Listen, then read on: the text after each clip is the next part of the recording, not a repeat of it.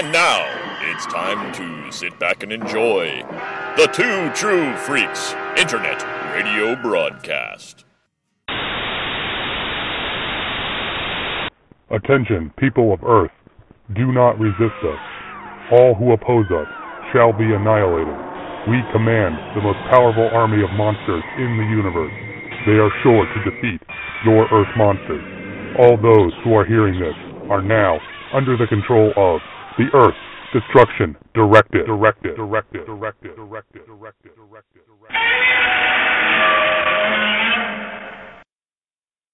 Hello, everyone, and welcome to Earth Destruction Directive. I am your host, as always, Mr. Luke Giaconetti. I would like to thank everyone for downloading and listening to the show today. I hope everyone enjoyed our previous episode where we took a look at the independent giant monster comic anthology Stomped from Ross Radke and Company. That was uh, actually that episode got uh, quite a quite a good bit of traction, and I, I, I really hope uh, some more uh, listeners were put on to to that comic. It was a, a real treat to find something uh, so off the beaten path. Uh, we're not going off the beaten path tonight. we are taking a look at the first film in the MonsterVerse, the first film on the road to Godzilla vs. Kong. Of course, I'm talking about Godzilla 2014. And when I say we, I mean that in a very real and literal sense, as I am joined tonight by uh, someone who's watched more Godzilla movies with me than anyone else. That's right, it's my brother, Mr. Jason Giaconetti. How you doing, Jay? Hey, how's it going? Thanks for having me. Oh, you are always welcome here in Earth Destruction Directive, and uh, you know you may not be the you know uh, air quotes up to the mic that Godzilla guy like I am, but uh, but you know it's a true statement. You you and I have watched quite a bit of uh, of Jap- of uh, giant monster movies over the years. We have. So Godzilla 2014 for the, um, those who who may not have uh, necessarily been in the Godzilla fandom or aware of this movie when it came out was released in the United States on May 16th, 2014. It was directed by Gareth Edwards, and yes, that's the same Gareth Edwards who did what Monsters and then did Rogue One. So uh, guys, guys got some got some geek cred going on here, uh, Gareth Edwards. Now I saw this. Uh, I saw this on the Friday that it opened. I actually did a Gaiden episode way back uh, seven, just about seven years ago, when when uh, I saw this. I had to drive down to Easley, which is about uh, 40 minutes away, and met one of my friends to go to uh, to go see it. And I, I, really enjoyed it. I've enjoyed it every time I've seen it since then. Uh, it's uh, definitely um, you know scratched what not not to bury the lead, but it, it, scratched what I was looking for in an American Godzilla film. Uh, Jay, I'm, I'm assuming you saw this one in the theater. I did. I went with Kelly. so Haley was little, so we this must have been because I'm trying to remember. We don't go see many movies because I don't like people very much, um, and let and let alone uh, you know lots of people. Um, so I'm thinking we left Haley with mom and dad uh, for like an afternoon, and Kelly and I went on a date, and then maybe went to like lunch afterwards, uh, kind of thing. But I, am pretty sure I saw it with Kelly because I didn't see this with dad, and I wouldn't go to the movies by myself because, um, I mean, not that I have anything against going to movies by myself, but I really don't like people. So chances someone else who might sit next to me or try to talk to me go up when there's not someone sitting next to you, and that's just going to end with someone getting punched in the throat. So, just saying. But yeah, we definitely saw this probably at uh, at, at the the AMC, um, where you and I've seen many a movie. Anyway, um, you know, not on an IMAX screen though. I can tell you that. That was definitely on a regular screen, not any IMAX or any big bigger thing. The one thing I remember, I was wearing my uh, Visit Monster Island T-shirt, and I remember as we were going in, the ushers like, "Hey, are you here for the Godzilla movie?" And I and I didn't I didn't say it. I was like, "Yes, yeah, that's what we're going to see." You know, I could have been like, "No, of course not." What, okay. What? that's like that's like Dad and I are on the train going down to the city. I'm wearing the Lady Liberty, my uh, my blue Lady Liberty with my Messier jersey with the C in the whole nine. Dad's got on a Ranger sweater, a Rangers hat. I got a Rangers hat on. Everyone in the whole car is wearing Ranger stuff. It's because you caught the last train before peak into the city to go to a Ranger game. So the woman coming and taking tickets, she goes, "You guys going to the Ranger game?" Dad goes, "No." He goes, oh, "Okay," and he just keeps walking. I go, he goes, "What?" He goes, "I'm not telling her where we're going." I go, "What? You're a walking billboard." anyway, Dad, Dad's trolling him without even trying. he wasn't even trying to troll. He just didn't want to Yeah. tell where we're going. I'm like, like going. someone's gonna like track us down. Like, oh, I heard those two guys. There's a, literally a, a car of guys going to the Ranger game. Anyway, see, sorry. the, the trick is you were actually going to a New York Liberty game. Remember, you know, because they were pushed. Remember, remember uh, Ticketmaster pushing those Liberty tickets that when we were trying to get uh, ECW tickets, I think. Yes. They were like, You sure you don't want to buy Liberty tickets? I'm like, First of all, we're not even going to the same place. One's in Poughkeepsie, the other's in New York City. I said, You're like way apart. Two, no, I'm not No. paying full price. Well, but if you bought if you bought one Liberty ticket at full price, they would give you a, a Liberty ticket at half price. I was like, You could give me a season worth of Liberty tickets. I ain't going to the city to watch this game. No offense, but I wasn't going down to this. That's a lot. I was going to say, you know, and, and and you got and listeners, please don't, please don't, don't, don't It's mis, misjudge my brother. basketball. If it was Knicks tickets, he wouldn't have gone. Oh, It's not like it's like, well, I'd go see the Knicks, but I thought no, Jay's not going to see the Knicks either. So it's not like Yeah. it's like, oh, it's just you know, no, that had nothing to do with it. it's an hour and change by train on a good day to and from the city. And shocker, I work. So it's not like I have nothing to do the, The- next the- day. Yeah. The only the only difference I will say at that time is that I don't know if they're any good now, but the Liberty were really good back then, and the Knicks were Yeah. terrible. Well, the Knicks So- are always so that's not Right, but I'm saying there there was there was a run in the '90s where the Knicks were good, but it's like the Liberty are usually a good Well, team, but the yeah. Knicks at that point were like garbage. Yeah. So But I, I- I think we're getting a little local. Yeah. Before I turned this into a into a why I'm not a Knicks fan podcast. Like you're from New York, why don't you like the Knicks? It's like, oh my, let me tell you, you sweet summer child, why I don't like the New York Knicks. Actually, one last thing about the Knicks. If you go on the Wikipedia page for list of NBA mascots, under New York Knicks, it says James Dolan. That's all I'm going to say.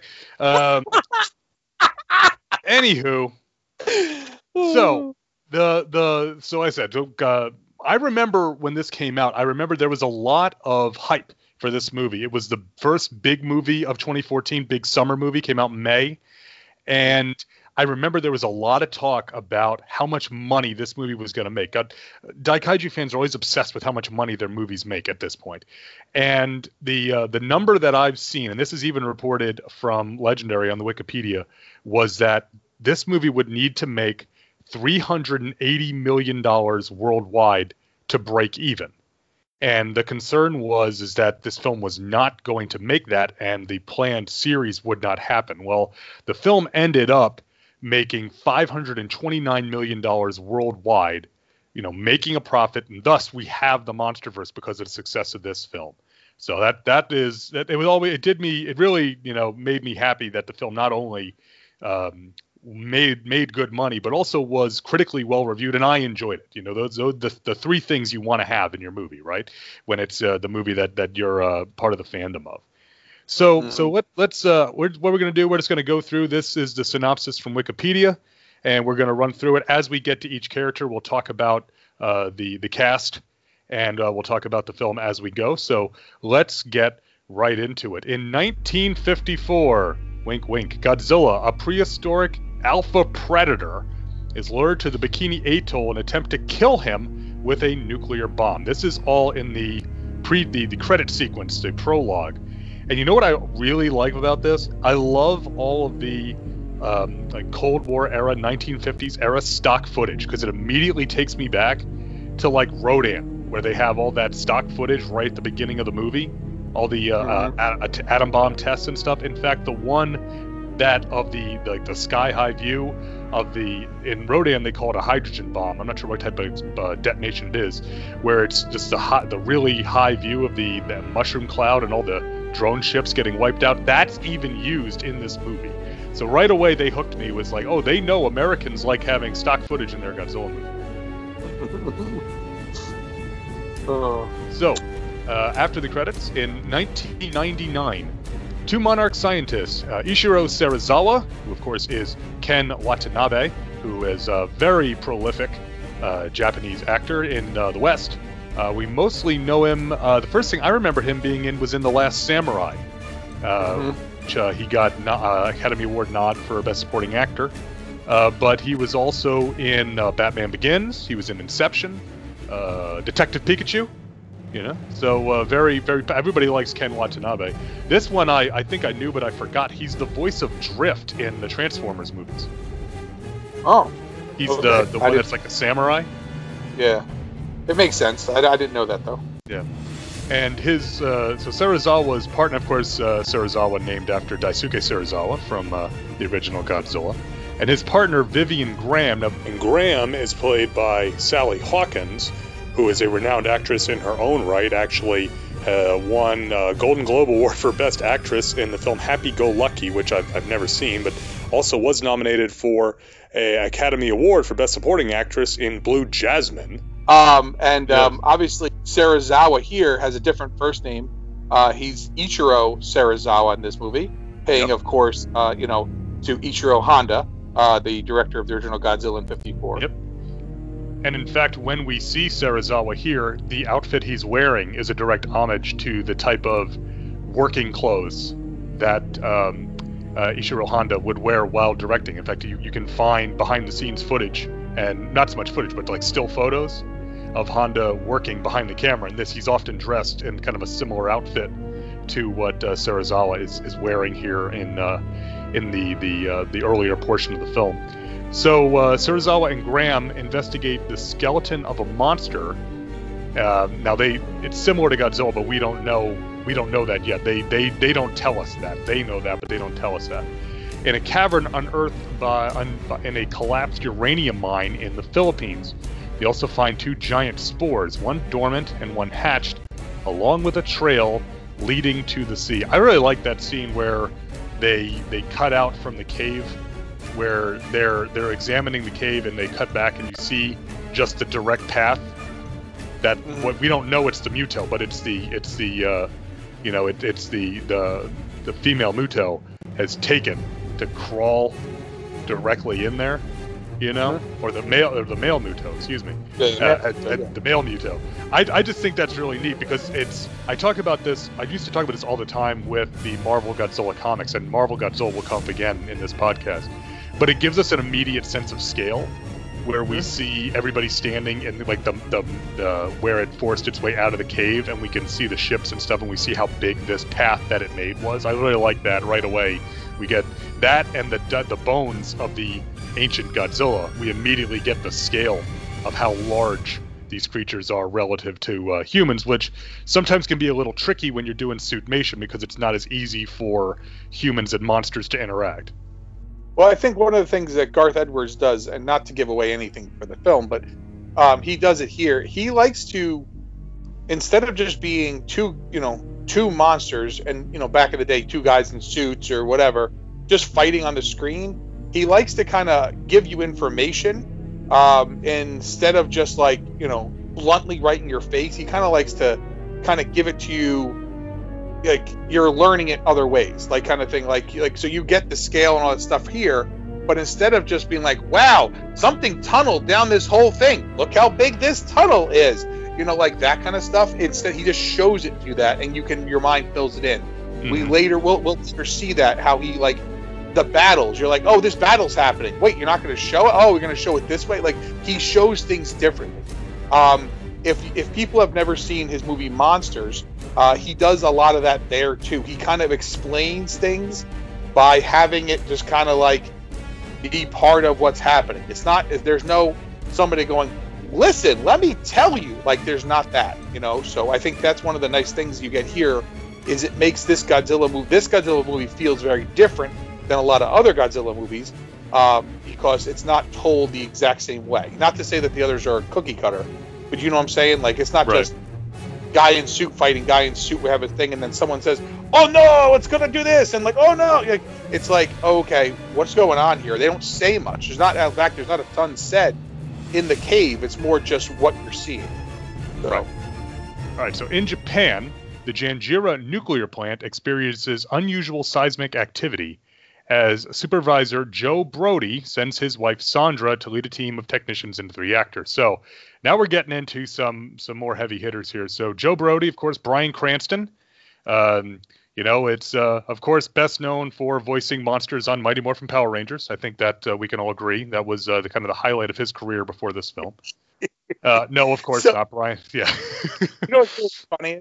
Um, because I I always think of him as the dad from Malcolm in the Middle. Dad from Um, Malcolm in the Middle, yes. I, I know everyone wants me to say, "Oh, he's the guy from Breaking Bad," and he is. I get it, but he's the dad from Malcolm in the Middle. Um, to me, and Breaking Bad, the show that proves once again that teachers need to get paid well and have health care so that you don't get cancer and turn to making a meth lab in your house and then turn to a life of crime. Yeah. Um, I think if we can take nothing else away from Breaking Bad, that's what we need to take away from it. But yeah, I mean, Yeah. it's always funny when you see him because I always think of him as Malcolm's dad. He's so zany as Malcolm's dad, and you're like, I'm supposed to take this guy seriously though, because he's he's he is dead serious. Like there is no wink, wink at the camera here, you know, kind of thing. But in, in in this movie, so Yeah. The other one I I always forget. I know like intellectually I know it, but I forget that he was Whatley on Seinfeld. yes, yes, You know? I never think of that. He oh yeah, that's right, he was Whatley. We were watching we were watching Underdog the other day. And Uh-huh. uh and Patrick Warburton was on. And I Oh, had was yeah. explaining it's like, "Oh yeah, that's uh, that's Putty from Seinfeld." It's like, "Oh right, yeah." But uh and then uh um so, you know, Bryan Cranston and uh, there's all sorts of we'll get to this, but uh for for uh you know, for a relatively uh short performance, it got a lot of people angry in, in this in this movie.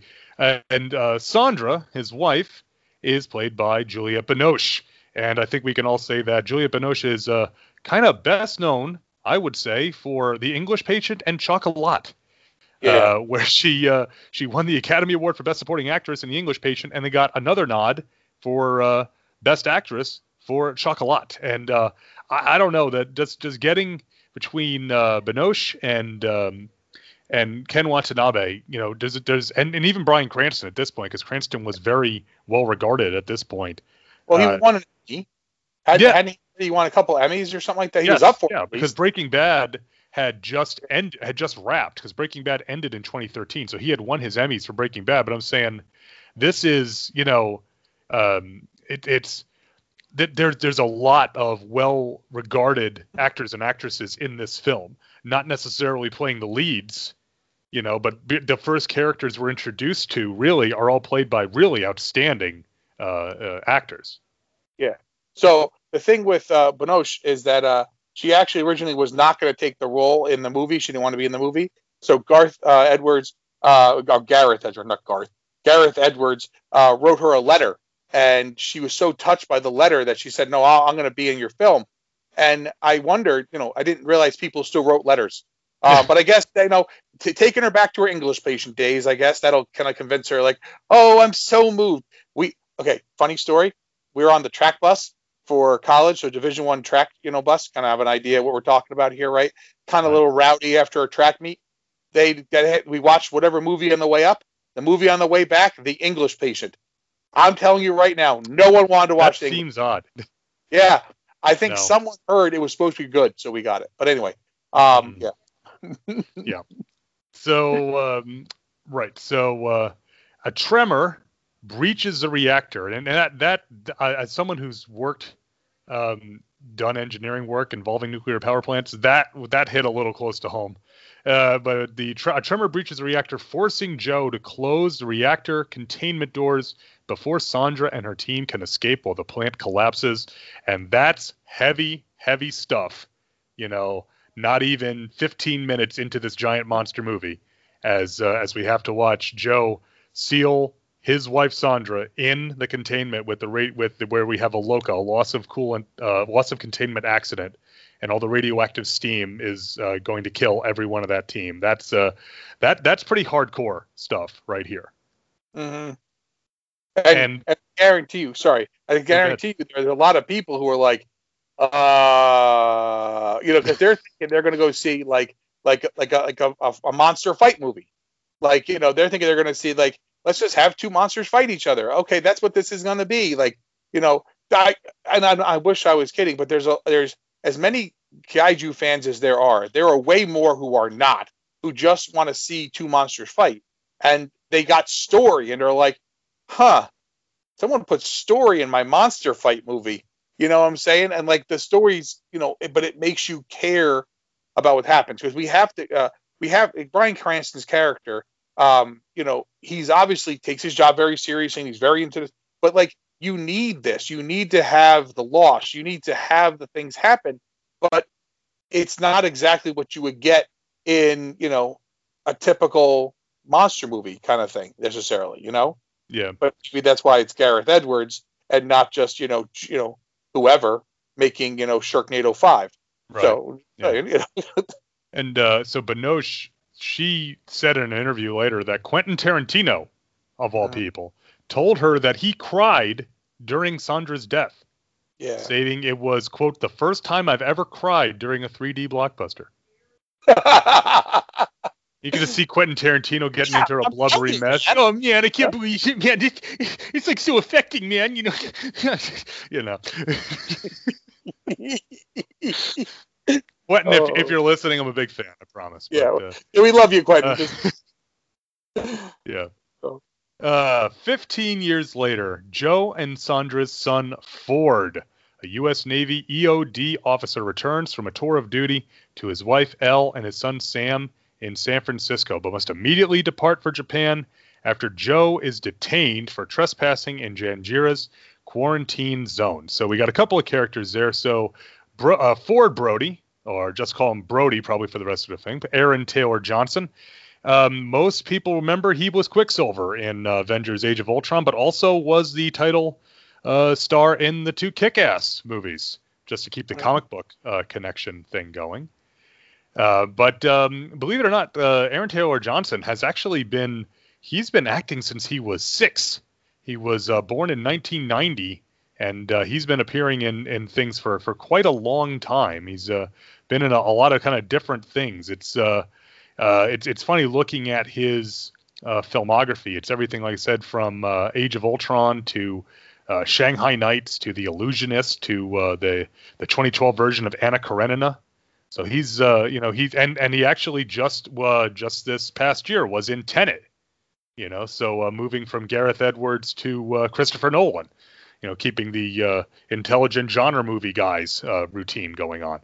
And you know what's funny about Ford is that he the character of Ford is really really criticized by a lot of people in this uh, in in the Godzilla fandom that oh he's so boring he's so wooden and it's really funny because there's a in the scenes in um, in 99 in Janjira there's a bit where Sandra and Joe are talking and Sandra calls him a maniac right and he goes, he goes and it's like well you're a maniac maybe you're a maniac about some things and and that when I was rewatching this, I, I wrote that down because it makes me think like, okay, well, Joe is a maniac, but Ford is the reserved, measured guy, right? And he's EOD.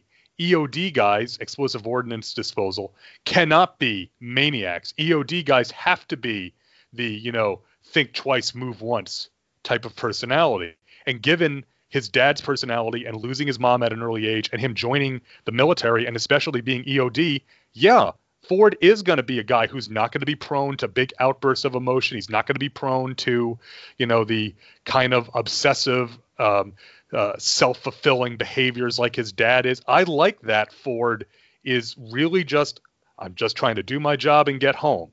That that's his whole arc for this movie, and I really like that. He's a very grounded character. Now, perhaps that's not as entertaining as you know uh, Bryan Cranston's character is but I like Ford because of his because of the differences from his father. He's not a you know uh, a big action hero type. He's very much a reserved character. So part of that though too is like, I mean, I, I've I've always heard those critics criti- criticisms. Try saying that again, uh, as well. The problem is, is that I don't know what people want. Like, Mhm. do they want like like this movie doesn't need Arnold Schwarzenegger from the '80s, you know, guns blazing, Stallone, gun blazing. They don't need that. Like, what did you want here?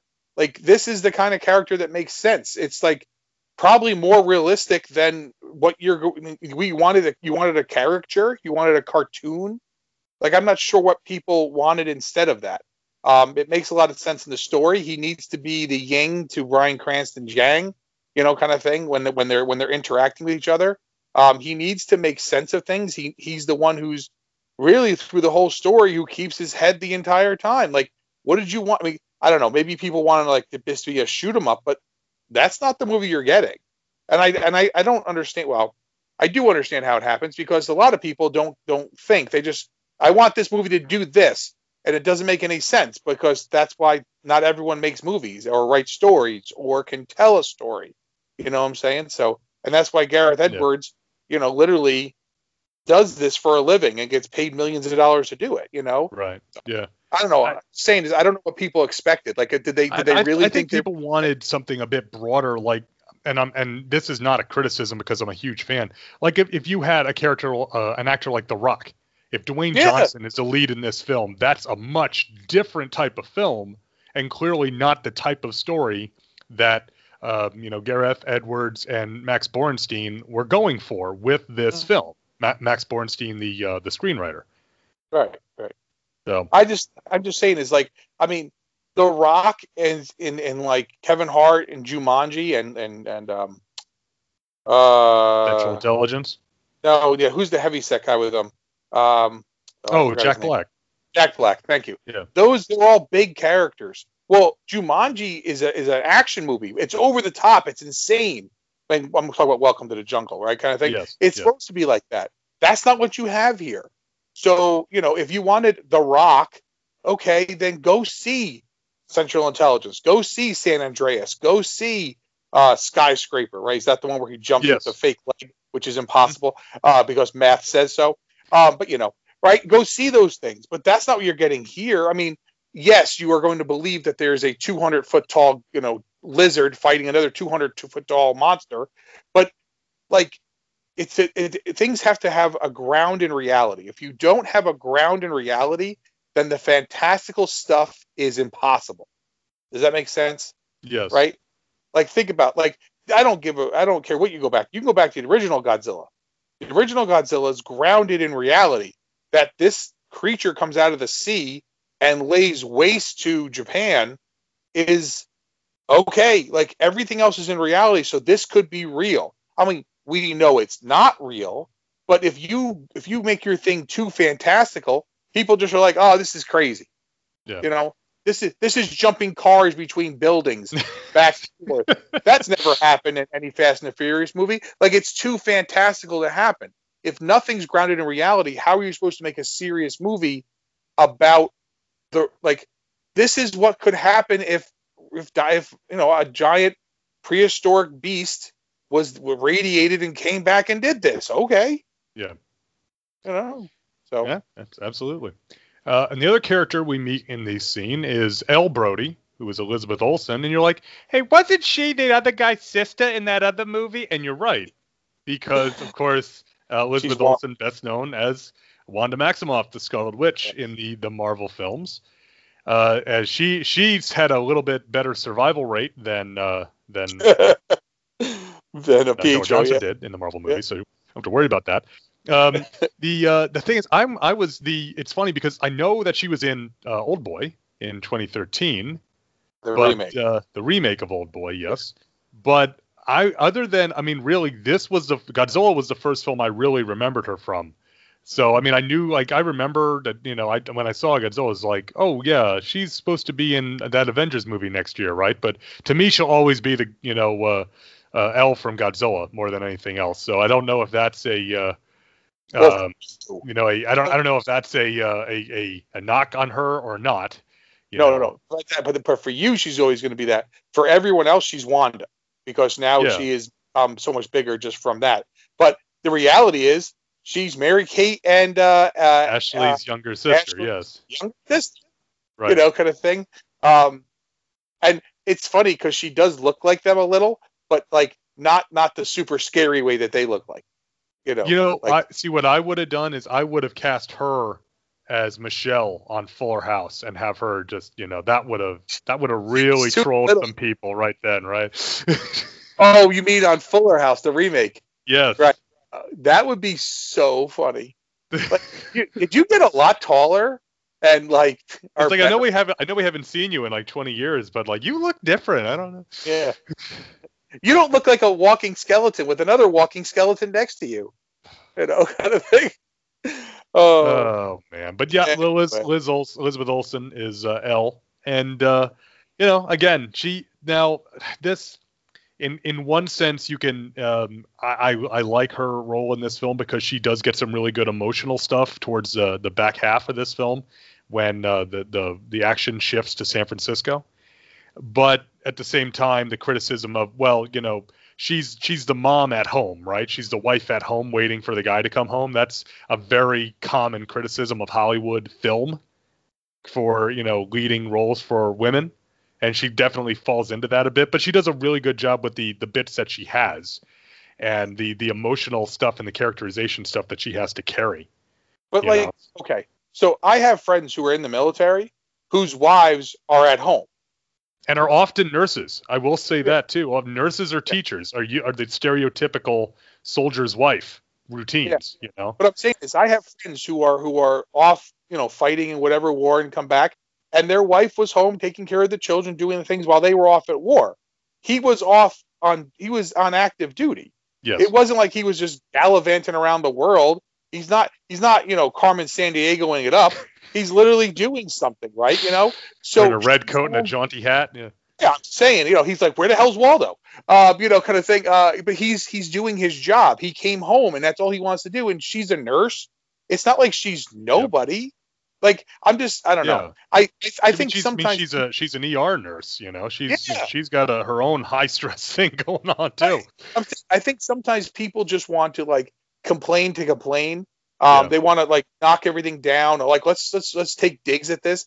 So what? Okay, so what if it was The Rock instead of uh, instead of uh, you know um, Johnson there? Johnson. Yeah. And, right. And what if it was, oh, I don't know, pick some action hero-y star, you know, and she like was what like whatever. They, then the movie wouldn't be about Godzilla anymore. They'd be stealing cars or racing cars or You keep fighting coming back. You keep coming back to Fast and the Furious, man. You've got to let it go. You've got to let it go. there's like a thousand of those movies though. Um, and, then and they're and they all keep- supremely entertaining, especially Right, if you're on a cross country flight, like I watched a lot of them. but none of them have the story depth that this movie does, and that's They the got problem. Family. Yeah. Oh no, you know. Oh, yeah. hey, whatever. We do. I- I mean, dude, I'm not. Gonna dude, Hobbs and Shaw was on the other day. I love Hobbs and Shaw. That movie's crazy, right? Kind of thing. When The Rock is like pulling together, he's, he's pulling a helicopter by himself because it's The Rock, right? And I get that, but that story has nothing depth-wise a story that you have in this Godzilla movie because it's not about. Yes, I get it. Godzilla is the, the part of the story. But for the amount of screen times that the Mutos have, about what, 11 minutes, and that Godzilla has the entire thing, this is about the reality of like the world that's here. And part of the problem is, excuse me, and, and they, they, people want to just kind of take digs at it because they, they, they say they want just monster fights and this, that, and the other thing. So if you give them mindless monster fights and nothing major, there was no story. Where's the heart of the movie? And then like you give them heart and story. They're like, oh, where's the monster fights? Like, I, I don't get it. Like, what do you want to happen? I the thing is this: we're we're establishing this is the origin story, right? To put it in terms that some people understand, because if it's not comic books, we don't get it, right? This is the origin story, though, right? Aren't we telling the story like through different means of Godzilla? Yes. So not everyone is as well versed. I am assuming most people going to see a Godzilla movie might know who Godzilla is, but Mhm. not everyone has watched every single Godzilla movie all the way through, right? Not everyone knows about well, you know, uh, in 1985, you know, 85 there was this, but then or 1984 was this, but they re they put other things in for 85. Like not everyone knows that stuff. But remember, the, what was the last Godzilla movie before this? It was the was it the, was it the it was Final it was Wars. no that came out in the U.S. Oh, Godzilla '98. It was it was the it was the U.S. Godzilla, right? Well, tech, well, Godzilla 2000 was the last one that Godzilla released in theaters in the Right. U.S. Yes. Godzilla 2000 is the last time you had Godzilla in the movie theaters, right? And everyone's had a bad taste in their mouth from Godzilla 98. So, because what? Everyone complained in Godzilla 98 it was not serious enough. It what he didn't really look like Godzilla, whatever the case might be. But one of the big complaints was about the female reporter. They hated her, and they didn't like Matthew Broderick, and they didn't like Hank Azaria. So those characters were not played. Let's be honest, they were not super serious characters, No. right? They kind of were whatever. So now we're giving you a better story with more things, and you complain about that. I think it's just people wanting to complain. To be honest with you, Yeah, I do. Anyway. I, I mean that that is part of it. Need to derail us. I'm just saying. No, it's you know it's it's it's there. There's a lot of truth to that, you know. Yeah. Uh, so um, yeah, so so to, to recap here, Joe So- is trespassing in Janjira. Joe is determined to find out the cause of the meltdown and persuades Ford to accompany him to retrieve vital data from their old home. They discover that the zone is uncontaminated and retrieve the data, but are discovered and taken to a facility in the plant's ruins. So this scene so is quick, where Quick, what's that? Before- hold on. You kn- did you notice? Obviously, it's not contaminated, but did you notice that things were starting to grow? We don't Yes. know this yet, right? We don't know this until later, and more often right, in Godzilla King of the Monsters, we really learn. Right. But, Yeah. but they already they set it there.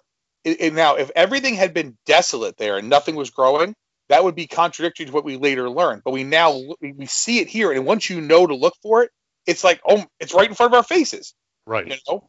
Yeah, the idea that the uh, and we'll get to the eventually cover King of the Monsters, but the idea that the the Titans are part of the natural order, and that they're there to restore balance, and that now that the Titans have been here, things are starting to regrow in Janjira. Uh, to that end, when they go to their old house, there is that giant millipede crawling outside their house Yes. and I li- I'm I like millipedes. I think millipedes are really neat. I think it's cool that millipedes are completely harmless to people. They are centipedes. Um, some centipedes are actually quite poisonous, uh, or Yes. venomous, I should say, venomous, not Yeah. poison. I think they're poisonous also, but they are venomous to humans yeah. and they are, are hard to keep as pets. Millipedes will gladly crawl around your arm and do no problem. They are, are herbivorous. They eat moss and other leafy green vegetables, and they do quite get quite big. I've never seen one quite as big as that, but I have seen one close. Uh, my wife and I were uh, on a nature trail at um, uh, Black Bear Wilderness Trail in uh, Central Florida. It's a little bit north of Orlando, and I have a picture of a millipede that had to be a, like oh, like nine ten inches long. This was a huge millipede just growing down here in the swamps in Florida. You know, just hanging out on a fence post, minding his own business. You know, but uh, I do like that big millipede. I, I in the back of my head, I've always tried to figure, can I make a millipede into a daikaiju? I would call him Gigapede. But uh, anyway, um, and the other the other bit everyone loves from this film is uh, so uh, Ford and Joe. Joe is looking for his disc. Ford is kind of just looking around the ruins of their house, and uh, he finds in his old room, and he finds the little GI Joe toy, which will come in as a, um, a MacGuffin device a little bit later in the film. But but we see the moth habitat. The and it says Ford's moth, but there is another piece of uh, it looks it, it's the RA from the Janjira font. So it's it's something about Janjira plant that has landed in front of it or is attached in front of it. So it says Mothra on the uh, moth habitat, which is a nice little little Easter egg. Uh, Mothra, of course, does not appear in this film, but will appear in the sequel. You know, you can't can't keep the big four down for long. Um, the other bit that I liked and that really starts to drive one of the themes of this film home is that the the scenes in 1999 those were actually taking place on Joe's birthday, and so Ford uh, and with Sandra's help had strung up a paper sign that said "Happy Birthday, Dad," which is Yeah. still hanging in the house. When Ford came home, uh, Elle and their young son Sam had strung up a paper sign that said "Welcome home, Daddy." So that the Yeah. connection there of you know of uh, of the family celebrating dad in some sense. Uh, that there's a much broader theme that we will see played out in this um, in in this film of the idea of uh, families being separated and drawn together and separated, and and and it extends even to, and I'm I'm going to get ahead of myself, but it extends even to the Mutos. The Mutos are kind of in the same scenario. The Mhm. only the only character who is not like that is Godzilla because Godzilla is a singleton, right? He's a he is a, a single entity unto himself in this film. Everybody else is draw their their family groups are drawn together and split apart repeatedly through this film. And so it, it again that gets back to what we said about Ford. His whole motivation get back to his family. Well, that's the same that, you know, that that was what Joe wanted. That was what Sandra wanted. That's what the Mutos want, you know. So it's it's it's very that I again that was something that I didn't necessarily put together, put two and two together the first time I watched it, but really stood out to me on this viewing. Uh, yeah, a lot. I mean, the thing is, this movie, uh, um, to to to use a Shrekism, it's like an onion. There's yeah. layers, you know, kind of thing, right? Uh, how about a parfait? I like a parfait's got layers. Um, but you know, sorry. Ain't nobody ever said, man, I don't like no parfait. so, but there's like there's a whole bunch of stuff in this film that when you first watch it, you miss because yeah. it's you're designed to miss it. You're not designed to catch the stuff in the first one. You go through, and it's upon second viewing that you now can pick up some of those things. I mean, maybe you caught the Mothra thing at first or whatever kind of thing, but there's so many things that tie it together because you're just kind of like getting engrossed in the story that you might miss some of those little details. And then on your second viewing or third viewing or whatever, you start picking these things up like, oh, wait a minute, like that's here. Wait, I thought that was later. Oh, it's there too. Like these, it just, but that's what good filmmaking does, yeah. you know, kind of thing. Um, you know, some people want to go like, well, let's go back and look at this movie that was tanked, you know, or was panned back in the day, and you look at it now, you're like, oh, it's just bad, you know, kind of thing. Like that happens, and people are like, no, no, you can rediscover it. Like you can try, but there's nothing there. You're looking for things that don't exist. With good filmmaking, there are things that exist in the film that you might not catch on your first glance, but right. when you go back and rewatch, you catch it all. Mm-hmm. Um, I mean, if you if the, not not to I know this has nothing to do with what we're talking about, but like literally watch the usual suspects. If you've never seen it, watch it all the way through, get to the end, which I won't tell you, and then watch it again. And you're gonna watch a whole a different movie because there's so many things that happen in that movie that you don't catch on to because you don't know to look for them. And once you know to look for them, they're there. And here, I mean, th- like the sign he's hanging up, and, and yeah, maybe you made maybe maybe you thought about that, but it wasn't super important that he was hanging the sign. But it it has a connective thread throughout, and that's important for what Gar- the story Garth Edwards is telling. Mm-hmm. Is that the whole way through there's connective tissue, and if you start look, or you know, or or however you want to say it, right? The connection's yeah. there, and if you start looking for that connection, it helps the story flow better um, in artwork or like in a model or something you're doing, you want the eye to flow through the piece. You talk about eye flow and stuff like that. In a movie, you want things to flow through as a theme that you can have the audience, even not knowing they're getting it, kind of follow through. It allows them to uh, help them on the proper journey. When you don't have things like that, your movie feels disjoint and slapped together. And that's part of the problem. When you watch, like, again, I don't know how many people have ever seen the movie Monsters. It's great. But Rogue One's a mm-hmm. perfect example of that. We know how Rogue One has to end, right? I mean, we know it has to end with that with, with beginning of New Hope. That's how it has to end, and we know what has to happen to those people because, uh, uh, you know, those people, the people who were in Rogue One, their main stars, you know, Jyn Erso and whatever, they'd be really useful during the rebellion, and they're not there. So you know what has to happen. But the entire time, you're taken on this journey with them through their story and how their story connects in and out of the rebellion that you know about already. And you can t- follow that story right through. So when you get to the end, you get pissed at what happens because you know it has to happen. Right. I mean, you're at the end of a movie and you're like, I mean, I, open. I'm crying at the end, and I know that has to end that way. I know what has to happen, and you right. still get upset because that's what filmmaking does, and he does it here by those little the little touches here and there. But the problem is, I think a lot of times, excuse me, is that uh, now remember this was only his second movie. You know, directors usually don't get the credit for being like you know geniuses, quote unquote, right? Kind of thing. Like, oh, what he's a he, like the Ridley Scotts of this world, the Tony Scotts of this world, right? Things like that. It takes a few movies, it takes a number of years for them to be able to kind of weave that thing all the way through so that people realize that they're on that journey. Garth Edwards is doing it in his second film. Right. Like he's setting you up in the second film, and in a in a quote unquote air quotes to the mic, I'm maybe with my fingers, right? Giant monster movie. Mm-hmm. It's just a vehicle. It's just his vehicle to get you there. You know. Yeah. I mean, so anyway, sorry. I don't. Again, I keep derailing things. No, no, it's that's that's what we're here for.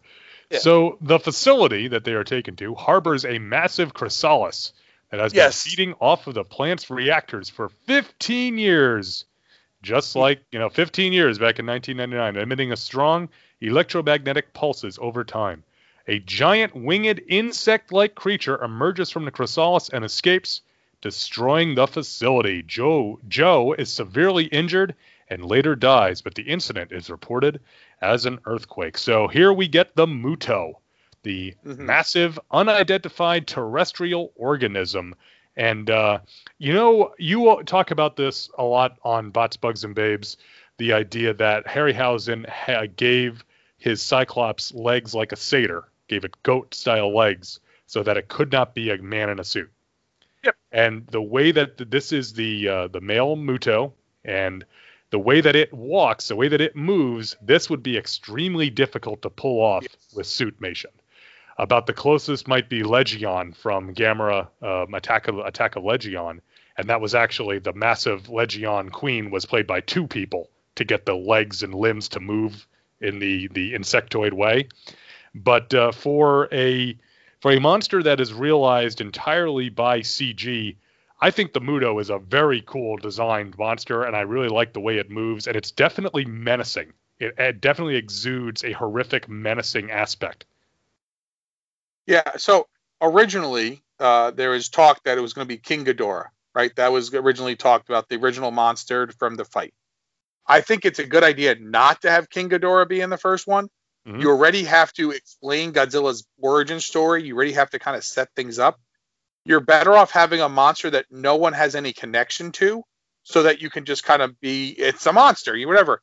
if you if you rolled out King Ghidorah, I think it's too much in the first story. I think that's you needed to kind of establish who Godzilla is, that he's an Earth defender, like give him his like here's his role, right? Um, and then and then you can then bring out the, you know the you know King Ghidorah in in the in the sequel. Right. Um, the Mutos themselves, though, um, supposedly, at least what um, I've read, is that some of their design was based on like uh, I I don't want to say King Kong, but it was kind of inspired by some of Kong, like like like like I think Peter Jackson's Kong probably more than anything else, like because it because it kind of walks on its its hands and They stuff. walk like on, yeah, both the Muto, they walk on their knuckles. Yes. We would like we would think like an ape, but it's almost like a bat, like the way a Yeah. bat will walk on Yeah. its knuckles, because especially the male with his wings. yeah, But it is a similar sort of sort of visual where you see him with his knuckles on the ground. In fact, he crushes somebody under one of his his forelimbs like that. So, so the thing is, they've credited as saying that um, it's again, it's been said that they took inspiration from uh, from uh, Ridley Scott's Alien uh, back in '79. Um, that there's Jurassic Park kind of ideas. I think some of the Jurassic Park is the the creature on the loose kind of thing instead of like necessarily design elements, but more the way it like kind of reacts and moves, especially when it's crushing people. And then, um, and again, I don't know how true this is, but the report said that um, the the um, the bugs from uh, Starship Troopers, the Right. what do you call them? The the the the black ones with the red and whatever. I forget what they technically Yeah, are well, called. the warrior bugs, aren't they? the warrior bugs. The, yeah, yeah, yeah, yeah. Right. That the Muto has some design elements from it. I think by the fact because of the the, the kind of like the angular like ness to like the way its arms Yeah. are angular. I think that's what they're referring to because otherwise than that they don't share a whole lot in common. It's not arachnid. It's definitely something. It's hard to think. It's hard to describe. You look at it, you're like, I don't know. It, it's it's a big monster coming this way. Like you're not saying like, oh no, it's a big snake, or oh, Yeah. oh no, it's a big pterodactyl, or oh no, it's a big bear. Whatever, right? It doesn't look like anything. Yeah. It kind of looks like you're like, okay, is what's happening? Like it kind of looks alien. So I, I I I don't know. I don't know if they did that on purpose. It kind of looks. I don't mean alien like like xenomorph. I mean alien, kind of like something that came from, you know, Planet X or something like that. You know what I'm saying? Well, you know that's and it, it's funny because I one of the things I like about the Muto is that it does have, and and I've talked about this before, the idea that like arthropods are about the closest to an alien life form we have on Earth because it's about as far away from human or Right. primate as we can understand, but it's still it's still a terrestrial life form. The Yeah. Muto are the same way. That's where their name comes from. They are a, a terrestrial organism. And I think you're right. Not using King Ghidorah is the right call because they King of the Monsters has to go to great lengths to inform the audience why something like King Ghidorah can exist. And it's because, well, Mm. he's not from this ecosystem. Right. He's from outer space, you know. And uh, and and they do a great job of that, I think. Just I said this when we did Is It Jaws, but just the um, the fact that they call him an invasive species to me immediately sells that. Whereas here, you can buy the Muto as a prehistoric life form. If we're willing to accept that this alpha predator like Godzilla exists, and there had to be some kind of prey, right? Yep. And that Yep. and that's what these guys are, and that's why they, you know, they're they're they're threatening and they're scary. But you're right, they we understand them because we're not told much about them. We know how they behave, but we're not thinking it's like, well, you know, th- this this one's a lot different than the Showa version of Muto because the Showa version of Muto did this, this, and this, you know, and then the Heisei version of Muto did this and this. It's like by Right. making it something original. It's funny because the unmade 1994 TriStar Godzilla had kind of a similar, not Yes. not a, a similar approach. Their monster was Yeah. called the Griffin. Yep. And again, it, would- that one was a man-made monster rather than a prehistoric type of thing, but same kind of idea of using an original monster for Godzilla to fight. So remember, um, um, where does that go? Godzilla 2000, and when, when, when I mean, when, obviously when when he's fighting, now I forgot Orga. Thank you. And doesn't Orga change? Like, isn't it come like? Is that the one that comes into two parts? Like it like splits in half? No. No, Orga. Orga is the okay. So Orga starts out. He's in the big UFO, Yes. and then he oh, yeah. comes out and he looks. He's the Millennium Alien, is what he's called. He looks Yes. like a big a jellyfish, Yes. and he absorbs the Organizer G1 from Godzilla's blood, and then he turns into the big Orga that we that we know. Yes. Okay, that's what I'm thinking. Yeah, he did. He changed what he was. Yes. right? We didn't need to have an established like it wasn't Titanosaurus or Gorosaurus, although I would love both of them. Um, it, it was it wasn't something we already knew. It didn't have to be like you know Rodan. It didn't have to be Batra. It didn't have to be something we had. It was something new, and that monster is okay because we can buy into like okay, it's an alien, Yeah. sure, right? Because t- to be honest, Godzilla 2000 uh, and I'm not trying to. I mean, again, I know some people love it. I love the movie, but you know, but I'm saying there's it's not the most deep story. Right. Like it's not it's not world building kind of thing. You know what I'm saying? It's a good entry, but it's just a, an entry. You Yeah. know what I'm saying? Um, but I think it, as a movie, it's entertaining as heck. But I don't think we needed to have like that big thing. The other thing is this: remember in Rodan, the little Mhm. bugs? They're not The little. You the Meganulon. the meganulons, they are dangerous and they kill people. What are they really? They're a snack for Rodan, Right. right? So what is the Muto? The mut- Mutos in general are dangerous. They'll kill everybody in their way. They'll kill all kinds of humans. They'll destroy cities and whatever. But they're not up to Godzilla's level. And I'm not trying to be, you know, like demean No, what they're doing, oh, but that's- they're not the alphas. Yeah, and and then You that know? that that becomes the plot. They say that later. and We'll get to this. It's like, well, why would the prey call the predator? You know, Yeah. and Yeah. and uh, I do love that they call him the alpha predator. In my mind, I have to always correct myself from saying apex predator, but that that's a whole other that's a whole other can of worms that I'm not going to open. But But we want to talk about this kind of stuff around here. yeah, no, yeah, we'll, we'll it can't do that. But uh, the other thing is okay. So Joe Brody, Joe Brody Mhm. is wounded and then dies on the helicopter. Uh, hope Yeah. you know right there with Ford. And this, like I said, this ticked off a lot of people because Mhm. the a lot of the marketing for this film centered on Bryan Cranston's character, and Yep. people were very upset that Bryan Cranston was killed off very early on in this film. And you know, it, it's funny because when a um, when a when a female character is killed to serve as motivation for the male character, that's called women in refrigerators. The verb Mhm. is you say the character was fridged. But really, isn't Joe just fridged here for for Ford? You know, does isn't this just one more thing that Ford has to shoulder that that has happened in his relatively young life that he's had to deal with? Is that not only did his mom die when he was a little kid, and his dad has gone a little crazy, and his dad is always getting in trouble, and now he he has gone and gotten arrested in uh, by for trespassing in a, a quarantine zone, and now there's a giant monster, and now his dad dies in his arms, essentially. So it's one, you know, is is this is is Joe being fridged here? Well, I think part of the thing though, and and um, Hitchcock did it in Psycho, where people did not expect Janet Leigh to die Yes. that early into. Oh, sorry, spoiler alert, but the movie's like 70 years old. Build a bridge and get over yourself. Sorry, 60 years old. It's not 70 years. How could I be so wrong? There, Um, there are some people really ticked off. It's like Janet Leigh dies in Psycho. Yeah. It's like Yeah. Janet Leigh was in Psycho, that movie with Vince Vaughn. You know, um, yeah, well, it, it could be Anne Heche. It doesn't matter. yeah, Um, so, you know, whatever. It could be Anne Heche, couldn't it? Yeah. That Um, sounds like a band name. You know, Yeah. live tonight the pit. It could be Anne Heche.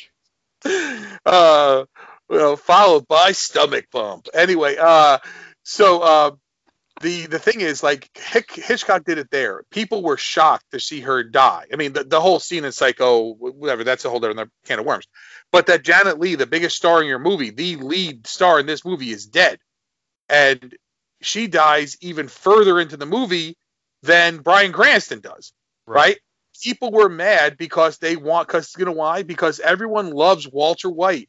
Oh, the guy who's making meth and killing people and melting them in their bathtubs and all this stuff. And throwing I- I- you know- on roofs.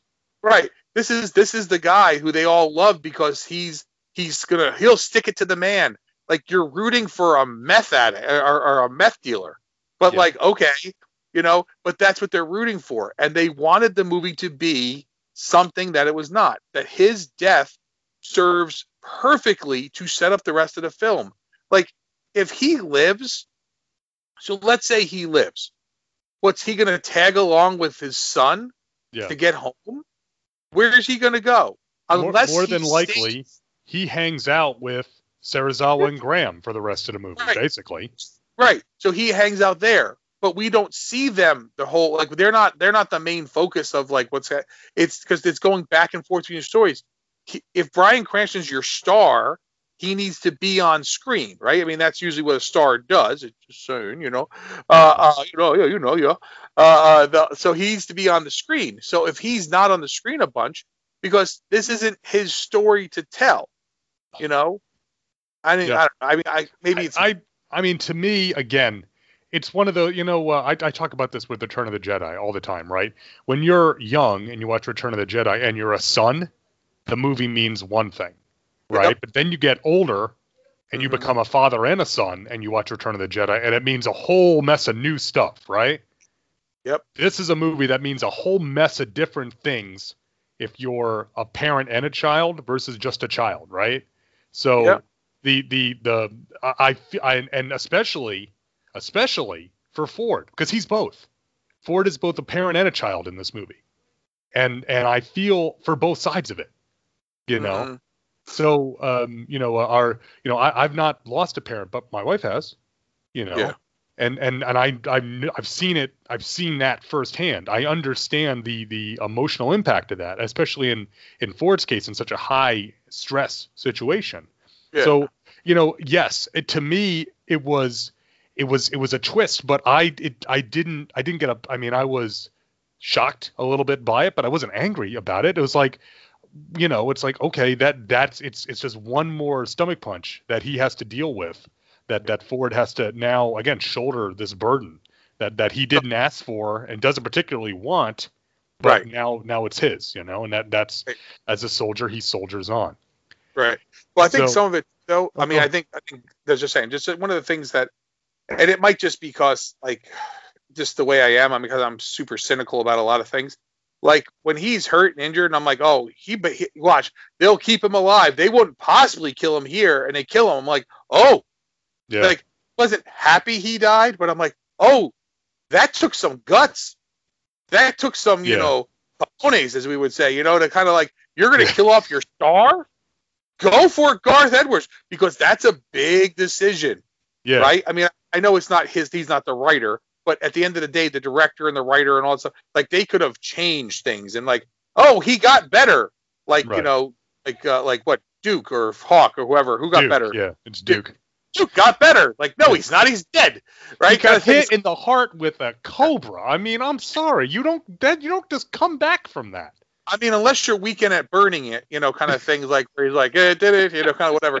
Um, but the thing is, I think that takes a lot of guts to do that, and and at the end of the day, when you're making a movie that is truly your vision, so okay, so the guy who does that a lot, and I think people don't always give him credit for it, but he does it.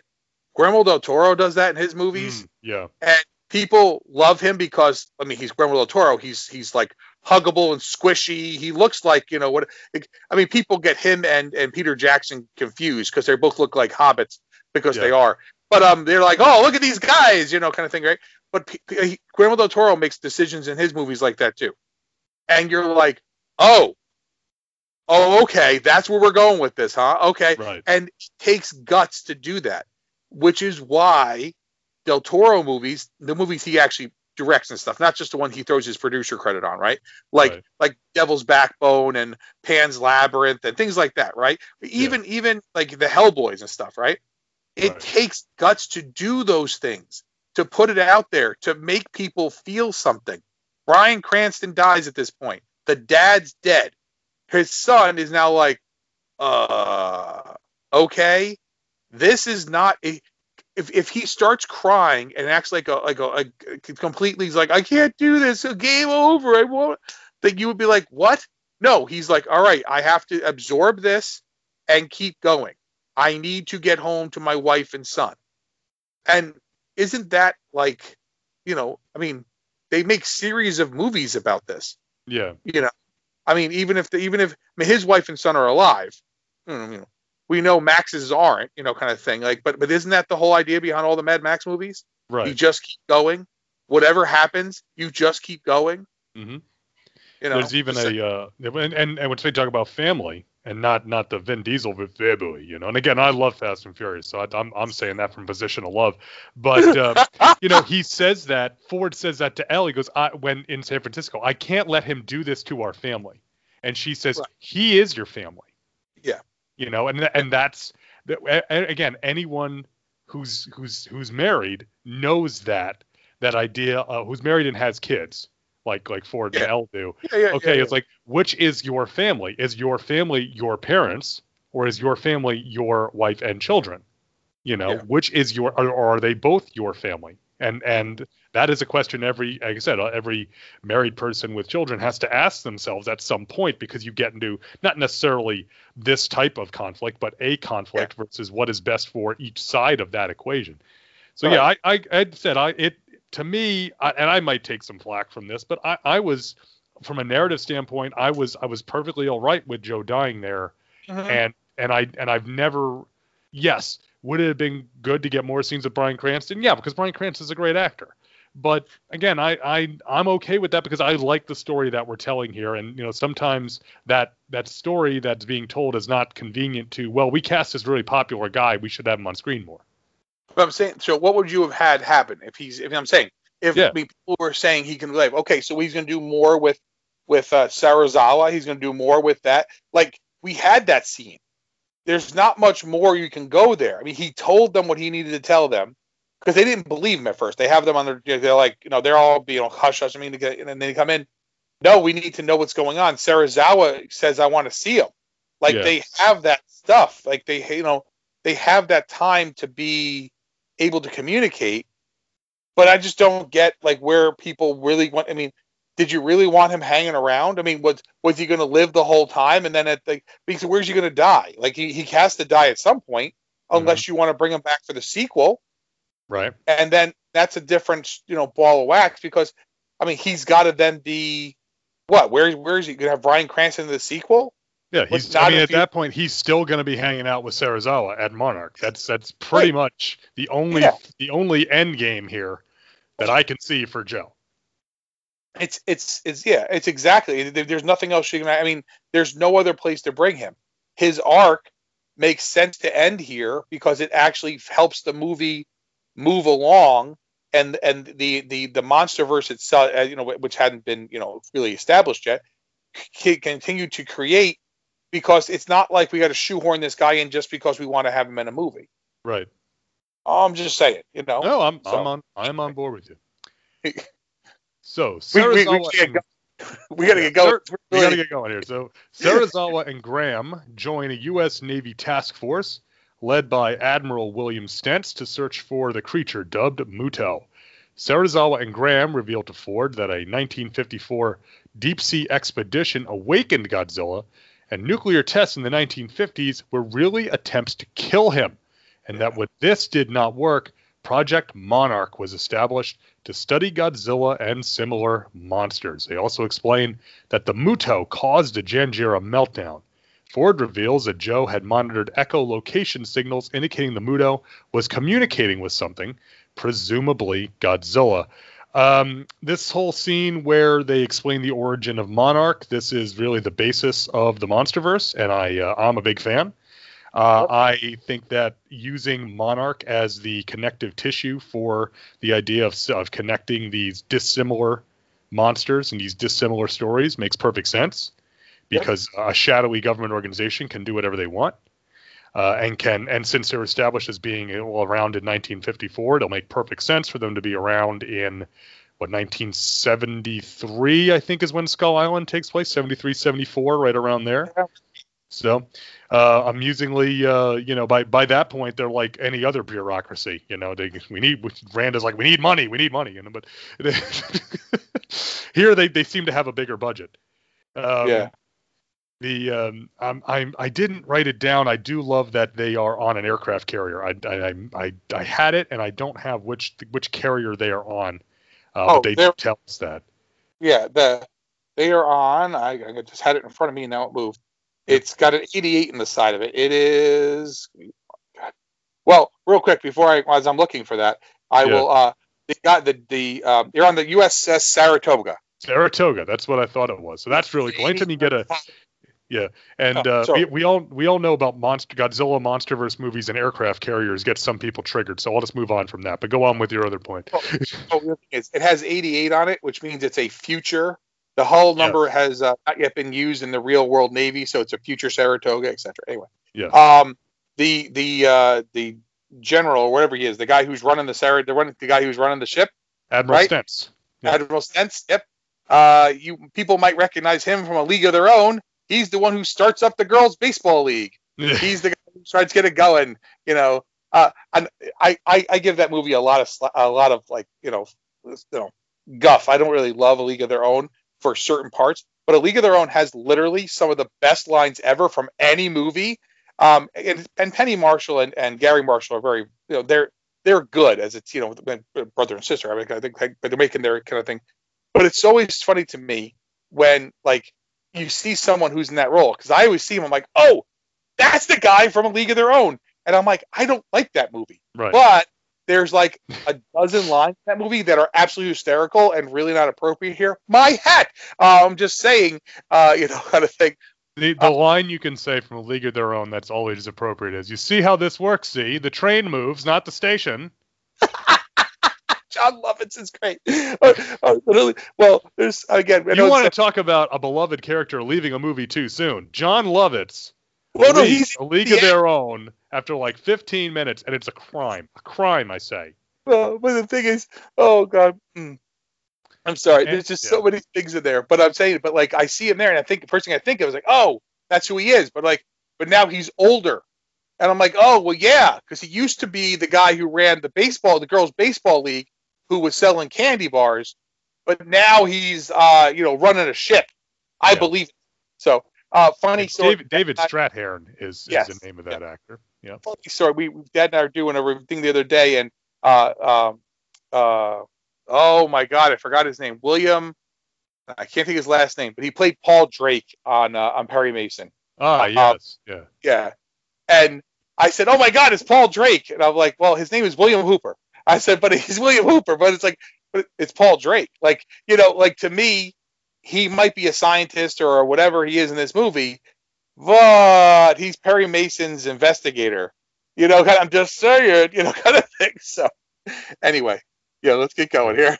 All right. So, uh, this scene also, when when during that bit that briefing that they give uh, Ford, I really like that Watanabe openly calls the monster Gojira. He does. He, he, Watanabe never calls him Godzilla in the entire film, and even on if you if you're watching on your Blu-ray disc, you put on the subtitles. They put Gojira in the subtitles. They do not put Godzilla whenever Serizawa is referring to uh, to our uh, our titular star. So I I like that. This is a little a little nod there.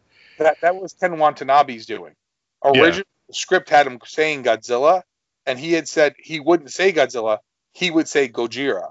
And they go, yeah. and so Gareth Edwards again being smart to say, "Oh yeah, you're right, do that."